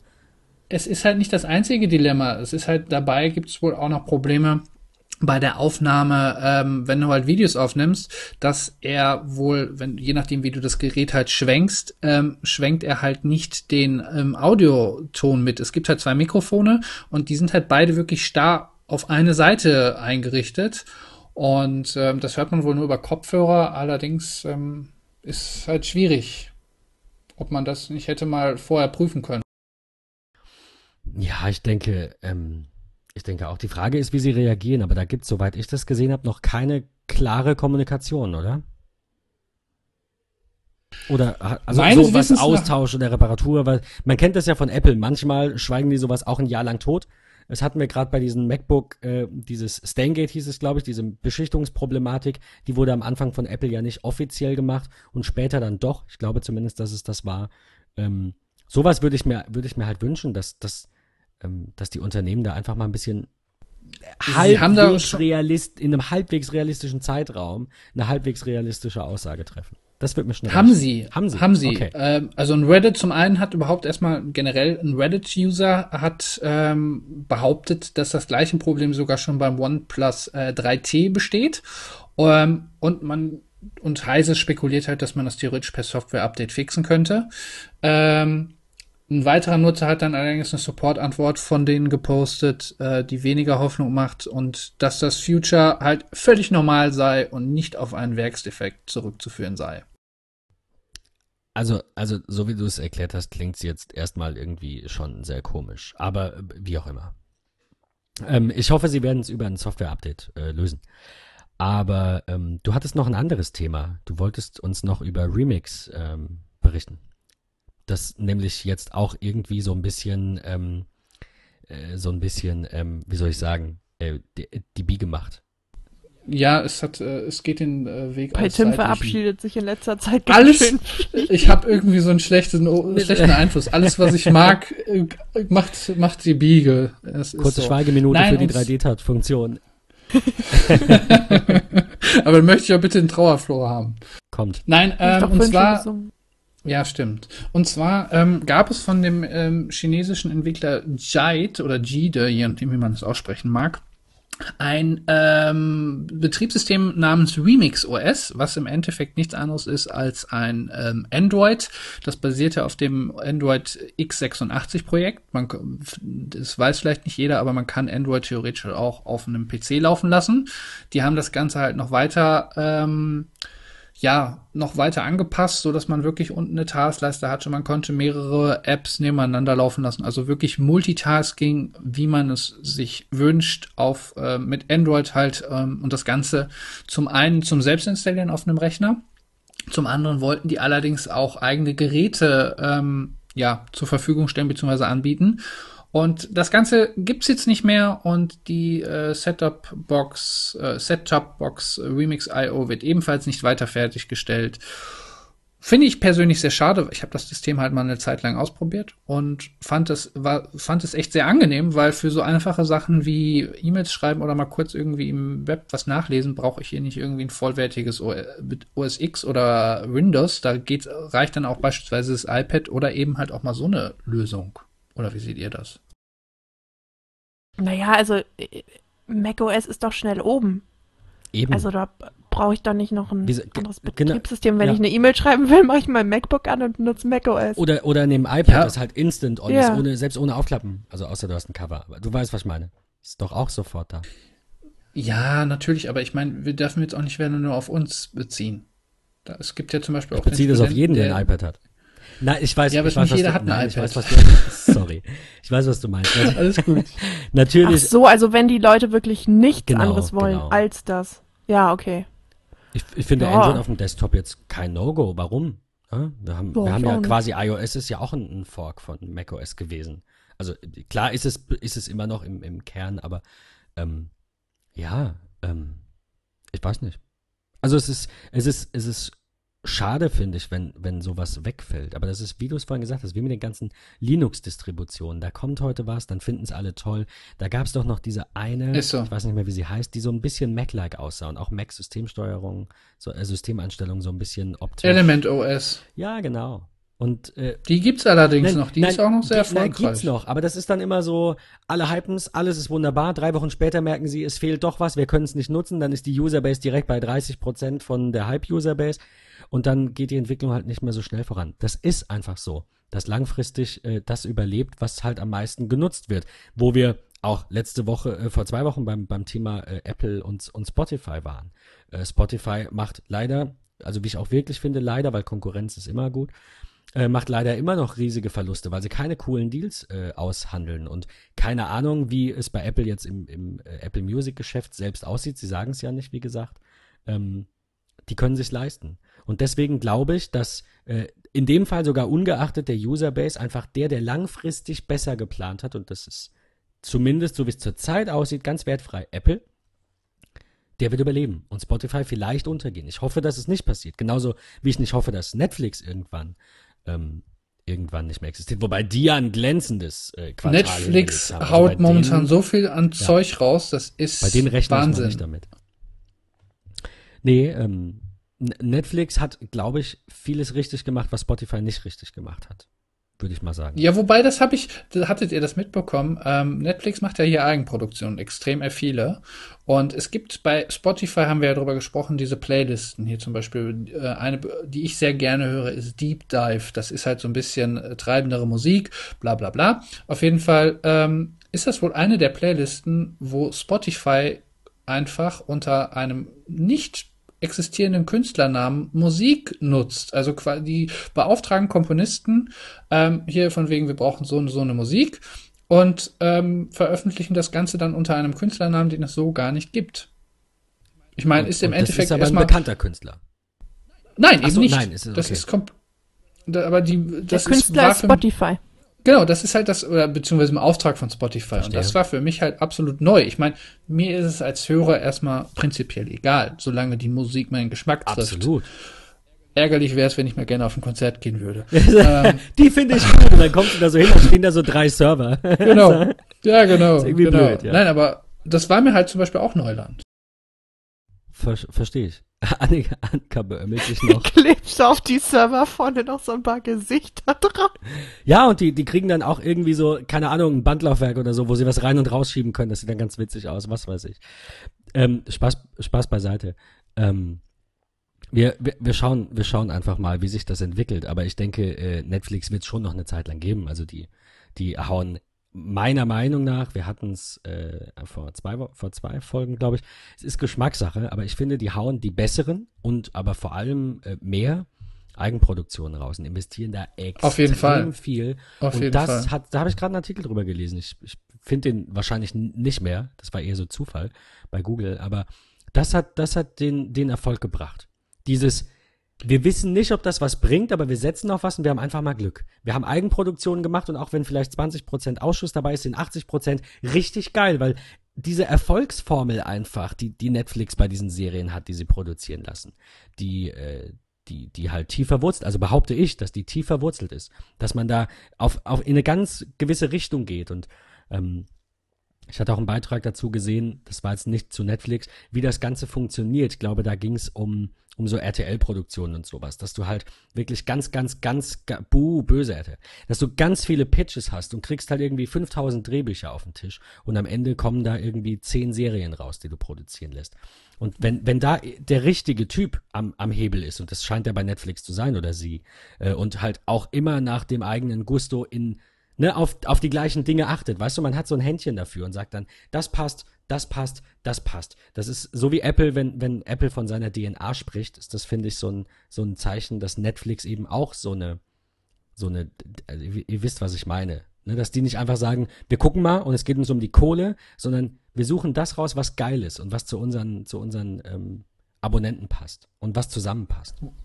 Wobei, wo du da gerade Netflix ansprichst und von wegen Serien, sie haben aber auch zuletzt ein bisschen Gegenwind bekommen von dem Chris Nolan, der meines Wissens nach auch hier Inception und Dark, die Batman-Reihe gemacht hat.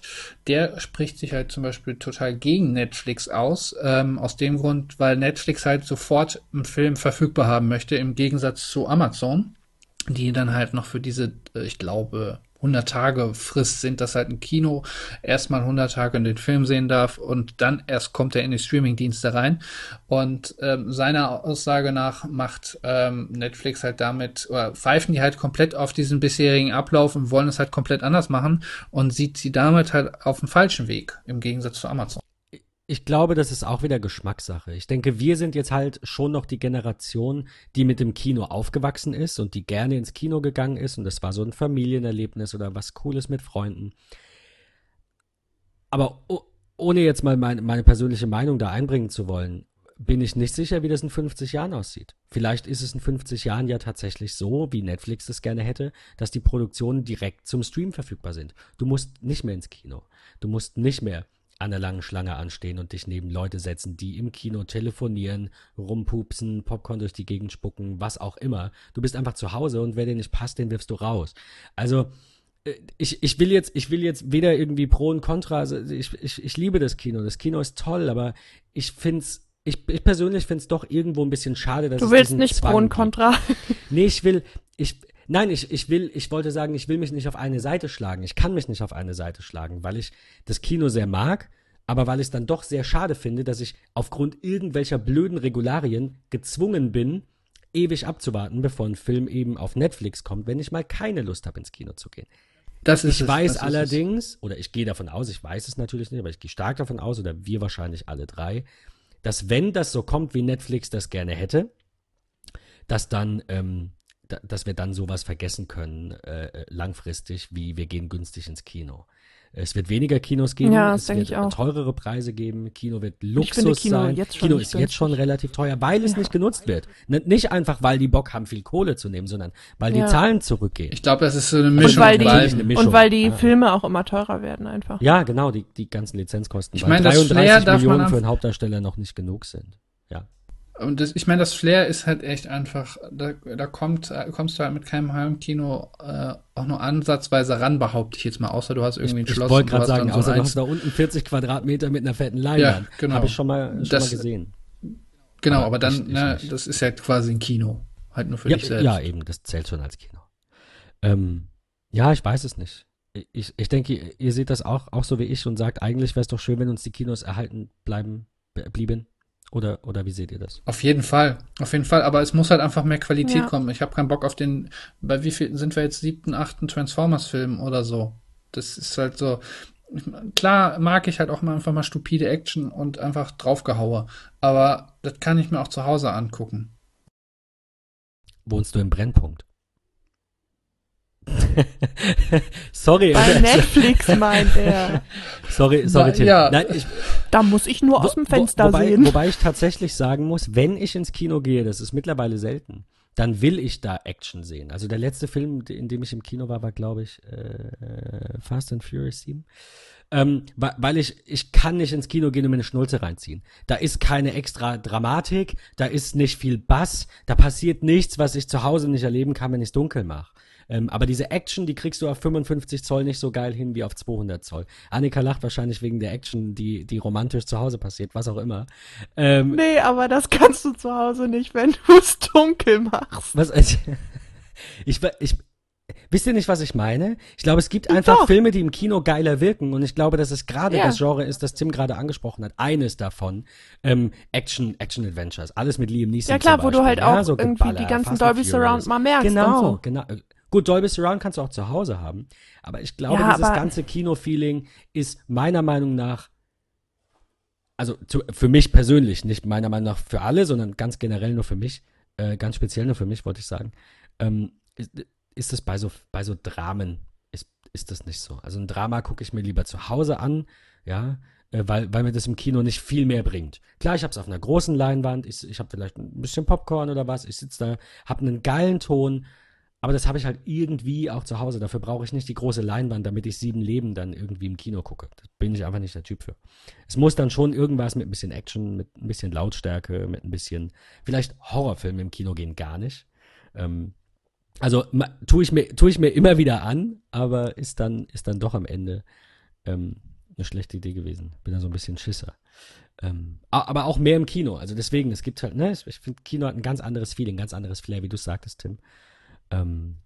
Ja, auf jeden Fall. Es kommt halt echt auf den Film, glaube ich, an. Und, aber das ist natürlich wieder der Geschmackssache. Ich wollte gerade sagen, es wird auch für jeden wieder individuell sein. Andere sagen, oh Gott, wie kannst du nur so ein Fast and Furious, so wie du, Fast and Furious würde ich mir nie im Kino angucken, Geldverschwendung. Nächste Woche gehen wir ins Open-Air-Kino und schauen uns ich einfach unvergesslich. Haben wir hier auch drei Ecke. Also so ist es nicht. Sowas kann ich mir dann auch mal gerade im Open-Air-Kino gehen. Was guckst du dir an? Gerade Open-Air-Kino ist halt was man nicht unvergesslich macht. Die Minions. Das ist super, ja. Muss ich sehen. Finde ich, ist ultra ulkig. Aber okay, wir sind von Remix OS irgendwie bei Netflix gelandet. Wir haben noch einen Tod zu beklagen. Und das ist Windows Phone, aber nicht generell, sondern die Version Windows Phone 8.1, die jetzt mittlerweile End of Life ist, erhalten ab sofort keine Sicherheitsupdates mehr. Es gibt aber, das am Rande, bevor es jemand falsch versteht, es gibt natürlich die neue Version von Windows 10 auch als Mobile-Version. Aber da ist Microsoft ja den Weg gegangen, den Apple von, so wie ich es verstanden habe, von Anfang an gewählt hat und hat eben einfach eine gemeinsame Basis für Windows 10 für alle Geräte geschaffen und gesagt, wir bauen darauf auf. So wie Apple gesagt hat, wir nehmen jetzt das Kernel und machen dann iOS. Und bei dieser Windows Phone Geschichte war das zumindest am Anfang ja kein Abklatsch von Windows. Also ne, nicht so eng quasi, wie es bei Apple am Anfang war. Und das haben sie jetzt mit Windows 10 ja gerade gezogen, endlich. Genau, also vorher waren es halt komplett unterschiedliche Basissysteme oder eine unterschiedliche Basis. Und jetzt auf Windows 10 haben sie es gerade gezogen. Und jetzt zum, ich glaube, 10er-Update mit dem Fluent-Design, das ist tatsächlich, das hatten wir ja schon mal in einer vorherigen Folge, das ist halt tatsächlich auch einer der Gründe, weswegen sie das machen, weil es dann halt wirklich auf je nach Bildschirmgröße unterschiedlich einfach nur aussieht. Und es ist halt einfach deutlich, ja, aus dem Webdesign-Bereich kennt man es vielleicht, einfach responsive ist. Ja, absolut. Absolut. Also wie gesagt, ich finde, wir hatten es auch, ich will ja nicht, dass der Eindruck entsteht, dass ich nur Apple mag und sonst irgendwie gar nichts, aber wir hatten es auch schon, wir haben auch Microsoft schon gelobt dafür, dass sie jetzt halt auch offensichtlich seit Satya Nadella da CEO ist, in die richtige Richtung gehen und auch, also richtige Geschmackssache. Und eben auch schauen, dass sie irgendwie am Markt eben wahrgenommen werden, gerade was Mobile First, Cloud First, sagt Microsoft ja. Ich glaube, dass es richtig ist, weil es dahin eben geht. Ob das jetzt gut oder schlecht ist, will ich nicht beurteilen. Nur aus kaufmännischer Sicht, aus unternehmerischer Sicht ist es richtig, vor dem fahrenden Zug herzufahren. Bei Mobile First kann man bei Microsoft mittlerweile streichen. Was ich aber auch noch, das ist ganz lustig, wo du jetzt diesen Slogan sagst, Cloud First scheint sich bei denen auch sehr bezahlt zu machen, denn sie haben das erste Mal heute bekannt gegeben, dass sie das erste Mal mehr Lizenzen für ihr Office 365 verkaufen als für das Standard Office. Wow. Wobei auf der anderen Seite weiß ich nicht, ob mich das jetzt unbedingt überrascht, weil Office 365 eigentlich echt ein guter Deal ist. Gerade noch mit dem Online-Speicher für einen Zehner im Monat. Ich meine, hast du auch einen Terabyte, meine ich, ne? Du hast auch einen Terabyte. Es geht ja in die Richtung, nicht mehr so viel kaufen, mehr mieten oder leasen oder whatever. Also es ist ja. Das ist auch wieder eine Generationenfrage. Das ist so wie mit Bargeld oder Karte. Wir kennen das doch, ja. Eltern und Großeltern, einfach andere Generationen, die da so ein bisschen, wie soll ich sagen, resistenter manchmal sind und dann wir oder auch noch Jüngere, die so ein bisschen Early Adopter spielen und sich immer alle Betas installieren und sich jedes Jahr wieder erneut drüber aufregen. Ja, wie gesagt, ich glaube, das ist einfach eine Generationenfrage, ob man, wie man das sieht und ob man da mitzieht, ob man dafür ist oder ob man nicht dafür ist. Ich mag alles, was neu ist. Ich bin einfach Early Adopter. Ich will alles testen, ich will über alles Bescheid wissen und ja, ich hasse Bargeld. Also nein, ich hasse Bargeld nicht. Aber davon hatten wir es ja auch schon. Also ne, wir sind halt einfach so ein bisschen progressiver vielleicht und nicht so konservativ wie ältere Semester. Sagen wir es so. Fassen wir es mal so zusammen. Annika, wolltest du dem noch was hinzufügen? Sonst würde ich jetzt noch zu quasi fast zum letzten Thema kommen. Mach mal. Tim, du hattest es vorhin angerissen. Wir müssen noch über das Jailbreaken reden. Was möchtest du? Was oder soll? Nee, mach du. Okay. Mach du. Das war, ich wollte meine Freude nur Ausdruck verleihen, dass wir das Thema noch aufgreifen. Ah, okay. Super. Wolltest du echt prima. Wolltest du freust du dich auch darüber, dass Jailbreaking auch tot ist? Verstehe ich das auch richtig? Also war das Was heißt freuen? Nein. Ich sag mal so, ich habe seit dem iPhone 5, glaube ich, keinen Jailbreak mehr gemacht.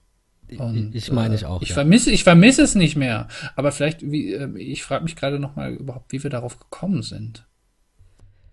Weil wir hatten das Thema ursprünglich, nämlich mal, sind wir da ganz anders drauf gekommen.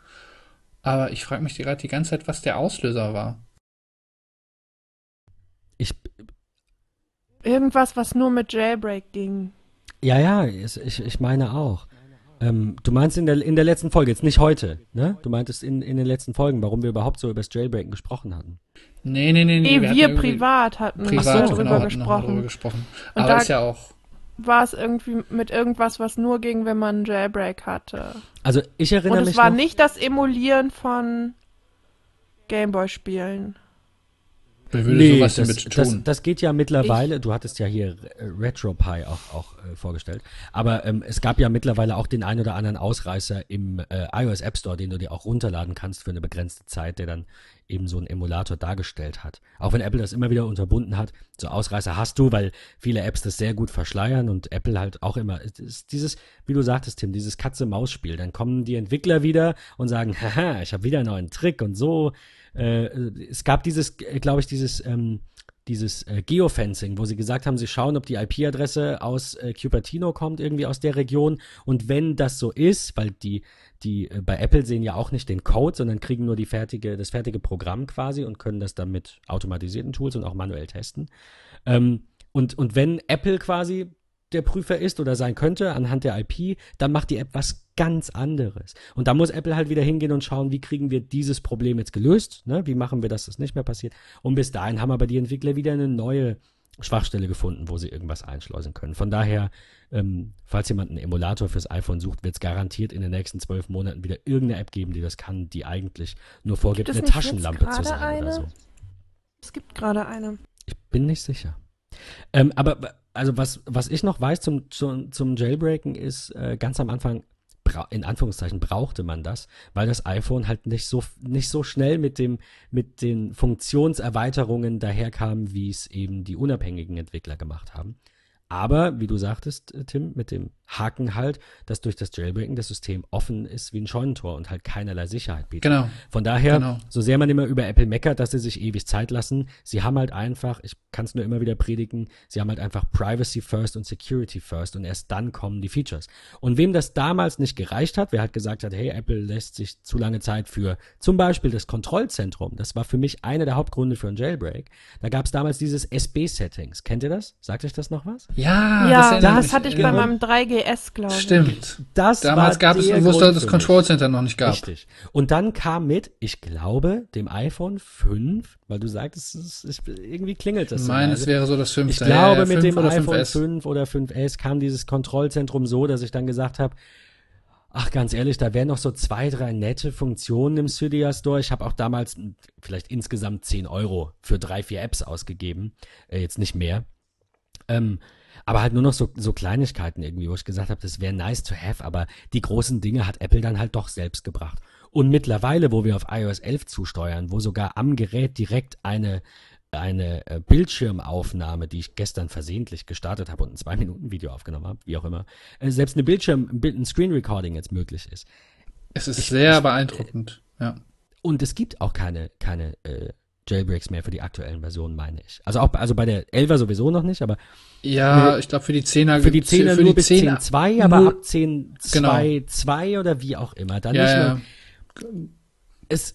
Das ist die Sache mit der Signatur, die Apple dann halt für die alten Versionen rauszieht, was wir am Anfang schon mal hatten.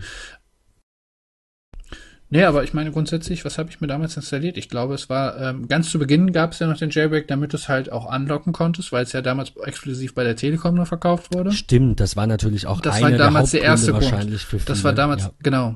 Ich hatte damals Telekom. Ich auch. Also das war für mich definitiv auch nicht, aber für sehr viele andere wahrscheinlich, die die da oder halt aus den Staaten, wenn du es aus den Staaten importiert hattest. Und ansonsten halt, wie du es halt auch schon gesagt hast, ja, SB-Settings waren bei mir immer ein heißer Kandidat und dann halt so Kleinigkeiten, die dann nochmal irgendwie was in der Oberfläche gemacht haben. Damals gab es auch noch gar keine Ordner. Das kam doch auch erst danach. Ja. Stimmt. Und ich weiß auch gar nicht mehr, ich glaube, gab es nicht den Jailbreak schon, bevor es den App Store gab? Ich bin mir gerade nicht mehr ganz sicher, aber dann kann es sein, dass ich glaube auch. Ja, dann kann es sein, dass ich auch bei meinem ersten iPhone, also als es den App Store noch nicht gab, einen Jailbreak hatte. Also ich habe gerade mal in meinen E-Mails geschaut. Das Einzige, was ich finde, ist, dass ich mit Jay Freeman, der ja der Vater des Jailbreaken quasi ist, tatsächlich kurzen Mail-Kontakt hatte, weil ich mir irgendwie was gekauft hatte. Das hieß irgendwie Keyboard Und zwar auch von einem Schweizer namens Ringwald. Die haben ja immer diese Aufteilung Landentwickler App, und das Ding hieß ch für Schweiz, .ringwald.keyboard, was auch immer das ist. Und ich habe ihn gebeten, dass er mir eine Gutschrift dafür gibt, weil ich SB Schedule hieß das. SB, nicht SB Settings, sondern SB Schedule wollte ich in dem Moment kaufen, was auch immer es ist. Und dann hat er nur geantwortet, dann. Also, aber mehr finde ich jetzt in meinem Mailverlauf von Cydia nicht mehr. Ich weiß nicht, was ich mir damals noch gekauft habe. Es waren so 2, 3 Ich hatte mir tatsächlich auch irgendwelche, ja, sowas hatte ich mir tatsächlich auch geholt. Es war schon ganz praktisch, aber ich meine, mittlerweile ist Apple gut dabei und liefert so das, was man benötigt, und es ist jetzt, für mich gibt es jetzt keinen Grund mehr, da irgendwie nochmal ein Jailbreak zu nutzen. Nee. Ich hatte mir damals tatsächlich einen Gameboy-Emulator drauf gemacht. Das weiß ich noch. Hatte ich, glaube ich, auch mal. Aber das, also das wäre jetzt, wenn es jetzt nur das wäre, wäre das für mich definitiv kein Grund und auch auf jeden Fall ein No-Go. Ich würde das jedem ausreden, nur wegen irgend so einer Funktion dann Jailbreak durchzuführen. Ich habe den tatsächlich auch jedes Mal immer wieder sehr schnell gelöscht, weil mir die Akkulaufzeit und das alles so auf den Sack ging, den dann wieder gelöscht habe. Deshalb habe ich, glaube ich, auch tatsächlich dann nur bis zum 3GS mal einen Jailbreak gehabt und dann irgendwann nicht mehr. Ich versuche das nochmal rauszufinden. Also jetzt nur so für mich und für euch müssen wir nicht im Podcast drüber sprechen, aber jetzt interessiert es mich doch brennend. Was ich noch sagen wollte, Freeman hat eben auch gesagt, dass in der guten alten Zeit die Jailbreaks halt monatelang unterstützt wurden, monatelang aktiv waren. Da kam, die haben dann einen Jailbreak gemacht, ich sag jetzt mal irgendwas in den Raum für ein iOS 6 und dann kam iOS 6.1, das wurde gefixt, aber dann war die Lücke geschlossen. 3 Tage später hatten sie eine neue und dann kamen 6.1.1, hat den Fehler nicht geschlossen. 6.1.2, du konntest immer noch jailbreaken. Und heute ist es so, dass 3 Tage nachdem Jailbreak raus war, 4 Tage später Apple so einen Security-Fix rausschiebt. Die sind viel schneller geworden. Wo du das gerade sagst, da fällt mir aber auch ein, das betraf nämlich auch noch den Apple TV 2, der war nämlich damals, das war für mich einer der Hauptgründe für einen Jailbreak. Man konnte den da dann habe ich noch hier mit Jailbreak. Genau, da konnte man dann nämlich halt auch noch zusätzliche Sachen installieren. Und das war nämlich der Hauptpunkt, weswegen damals diese Probleme oder weswegen Apple damals nicht hinterherkam. Das war, glaube ich, eine Hardware-Komponente, die quasi das konnte halt nicht so ohne weiteres gefixt werden. Erst halt in den neueren Hardware-Modellen, beispielsweise eben ein neues iPhone. Und dementsprechend war das halt für die keinerlei Probleme oder gab es dann halt immer schnell die Möglichkeit, wieder ein Jailbreak zu entwickeln. Man muss auch noch unterscheiden, man unterscheidet ja zwischen dem Tethered Jailbreak und dem Untethered. Der eine überlebte halt auch den Neustart, der andere nicht. Genau, bei dem einen konntest du neu starten, ohne dass du das iPhone anschließen musstest, und bei dem anderen musstest du es immer anschließen. Genau, und das war halt bei den alten dann immer problemlos möglich. Ja, es ist Ich glaube auch, dass es heutzutage einfach keinen Grund mehr gibt, weil alles, was da angeboten wird, eigentlich das iPhone bis hin zu unbenutzbarer macht. Ich meine, es ist doch eigentlich easy, wer ein Gerät haben möchte, das er sehr, sehr, sehr, sehr anpassen kann mit allem Möglichen, der holt sich dann halt bitte ein Android. Und dieses ganze Gemecker, ja, ich würde mir ja ein iPhone kaufen, wenn es das und das könnte. Das ist nicht, also das kommt immer drauf an, worum genau es geht, aber ich glaube, das ist nicht zielführend, weil Apple einfach eine andere Philosophie vertritt und dann eben sagt, wir machen das so, wir machen nur die nötigsten Funktionen, wir zeigen nur die nötigsten Menüpunkte an, für alles andere, jetzt auch beim Mac, für alles andere gibt's das Terminal, und auf der anderen Seite hast du dann bei Windows halt eine teilweise überladene Systemsteuerung mit noch viel mehr Punkten und diese, wie heißen sie denn, diese MMCs, für die Konsole, ne, diese, ich weiß nicht, wie die nennen, Apple Erweiterung, Widgets, genau, ich weiß. Computermanagement und so weiter, die dann nochmal bis ins Unendliche diese Einstellmöglichkeiten erweitern. Das kennt Apple nicht. Es will Apple nicht. Entschuldigung, Annika. Ich weiß jetzt wieder, was ich noch hatte. Ich hatte noch so eine Oberfläche, damit das dann so ähnlich aussieht wie bei Android, wo du halt noch so Widgets ich glaube, das hatte ich auch mal. Und dann habe ich mir gesagt, wofür? Ja, mit Wetter und sowas alles. Das fand ich damals ganz cool, dass man halt bei Android ein bisschen mehr individualisieren konnte als bei beim iPhone. Ja, das ist halt wirklich die Frage, ob ob man dann nicht lieber zu einem Android greift. Also einfach, weil es der andere Ansatz ist, weil ich sehe auch so oft Screenshots von WhatsApp mit irgendeiner komischen, hässlichen Schrift, die kein Mensch mehr lesen kann. Und ich denke mir, was ist in deinem, also okay, das klingt jetzt hart, aber ich versuche das zu analysieren, verhaltenspsychologisch, und sag mir, was ist in deinem Leben passiert, dass du das brauchst? Warum musst du das jetzt bis ins Detail anpassen an deine Bedürfnisse? Warum sagst du nicht einfach, das ist halt auch so. Ich sag, hey, das ist ein iPhone, damit kann ich das und das machen und so wie es aussieht, dieses zielführend, oder halt nicht, dann hole ich mir ein Android. Aber wofür brauche ich bitte eine andere Schrift oder ein rotes Hintergrundbild oder einen dicken schwarzen Rahmen oder WordArt oder irgend so ein Krempel? Ich will, dass das Ding einfach nur funktioniert und nicht. Das ist halt auch so die Sache. Das ist halt auch so, das finde ich, ist halt auch so die Sache. Was ich mag, das halt auch unheimlich gerne mal mit Android rumzuspielen. Das Problem ist aber halt auch gleichzeitig für mich persönlich, vielleicht ist es auch einfach nur meine Art, weiß ich nicht. Aber ich fange halt nach kurzer Zeit an, wieder sämtliche Sachen auszuprobieren. Man hat natürlich die Möglichkeiten, ist natürlich definitiv ein Vorteil. Aber ich fange halt nach kurzer Zeit an, mir irgendwie eine alternative ROM drauf zu flashen, bis ich es dann mal beinahe kaputt bricke und mit Glück wieder irgendwie hergestellt bekomme. Und das, ich nutze es halt kaum. Und beim iPhone, es funktioniert, du hast es halt einfach, du machst keinen Blödsinn damit, du hast halt nicht die vielen Optionen, was halt in der Hinsicht gut ist, weil ich es dann halt auch nicht so schnell kaputt bekomme, außer ich lasse es hinfallen. Ich hatte mal die Diskussion mit meinem Bruder, der, ich würde nicht sagen, zwingend ein Epic-Gegner ist, das will ich ihm nicht andichten, aber er ist halt schon so Marke ThinkPad und Android und hat auch nichts von Apple. Der typische IT-Profi. Ja, er studiert natürlich auch angewandte Informatik. Angewandte Informatik. Ich hoffe, ich tue ihm nicht Unrecht, falls du das hörst. Sorry, ich glaube angewandte Informatik.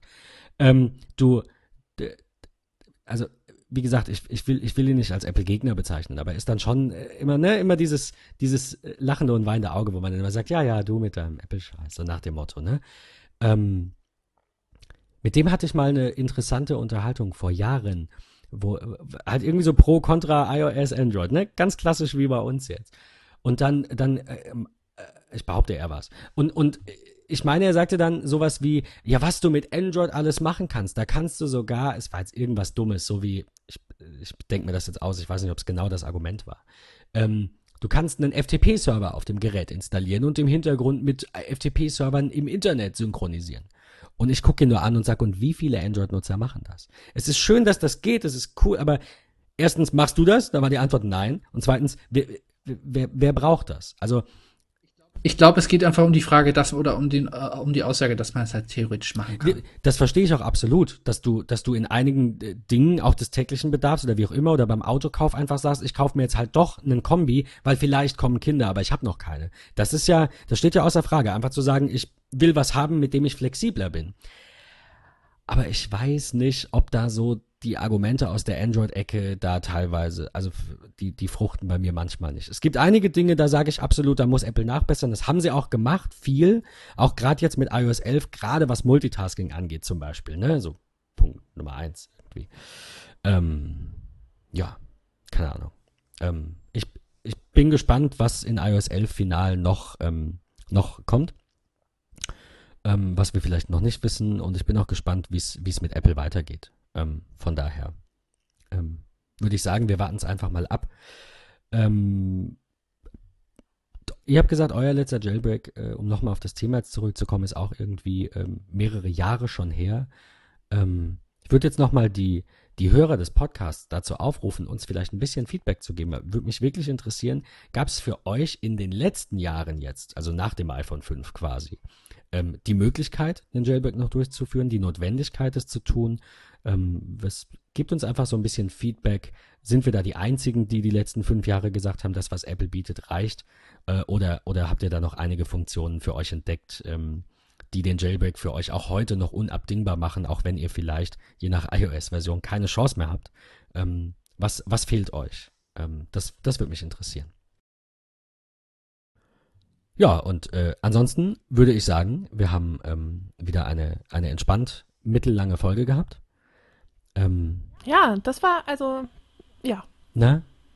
Es ist ganz, ganz komisch, mit euch einen Podcast aufzunehmen, bei dem wir nicht 45 Minuten über meinen meinen geistigen Dünnpfiff reden bezüglich irgendwelcher politischen oder gesellschaftskritischen Dinge. Das machen wir meist davor oder danach. Stimmt. Ich fand's ganz schön. Nein, ich habe auch tatsächlich, das wollte ich bitte an der Stelle dann doch nochmal erwähnt haben und auch loben. Ich habe zweimal zu meinem Rant über den Einzelhandel aus der letzten Folge, habe ich tatsächlich nur 2 Rückmeldungen bekommen und beide waren positiv. Vielen lieben, wirklich, wirklich von ganzem Herzen, vielen Dank, dass ihr mir geschrieben habt, dass der eine war Bartosch, der sagte scheiß drauf, was die anderen denken, im Kern hast du recht. Und Patrick Rusch bei Twitter hat auch irgendwie geschrieben, du sprichst mir aus der Seele. Also, wie gesagt, ich wollte das nicht ganz so ernst rüberbringen und irgendwie sagen, hier, der Einzelhandel soll morgen, machen wir alles zu. Sondern es geht halt nur darum, einfach ein bisschen bessere oder wie soll ich sagen, hochwertigere Arbeitsplätze, Arbeitsumfelder einfach zu schaffen, wo Menschen nicht nur Ware von A nach B schieben, weil das können auch Maschinen. Und ich habe wirklich erwartet, das habe ich, glaube ich, in der letzten Folge gesagt, dass ich dafür irgendwie von jemandem Kritik bekomme und die kam glücklicherweise nicht und dann noch 2 positive Meldungen haben mich so ein bisschen nachdenklich werden lassen quasi, ob es vielleicht nicht doch ein No-Go ist, über so Dinge mal in so einem Podcast zu sprechen.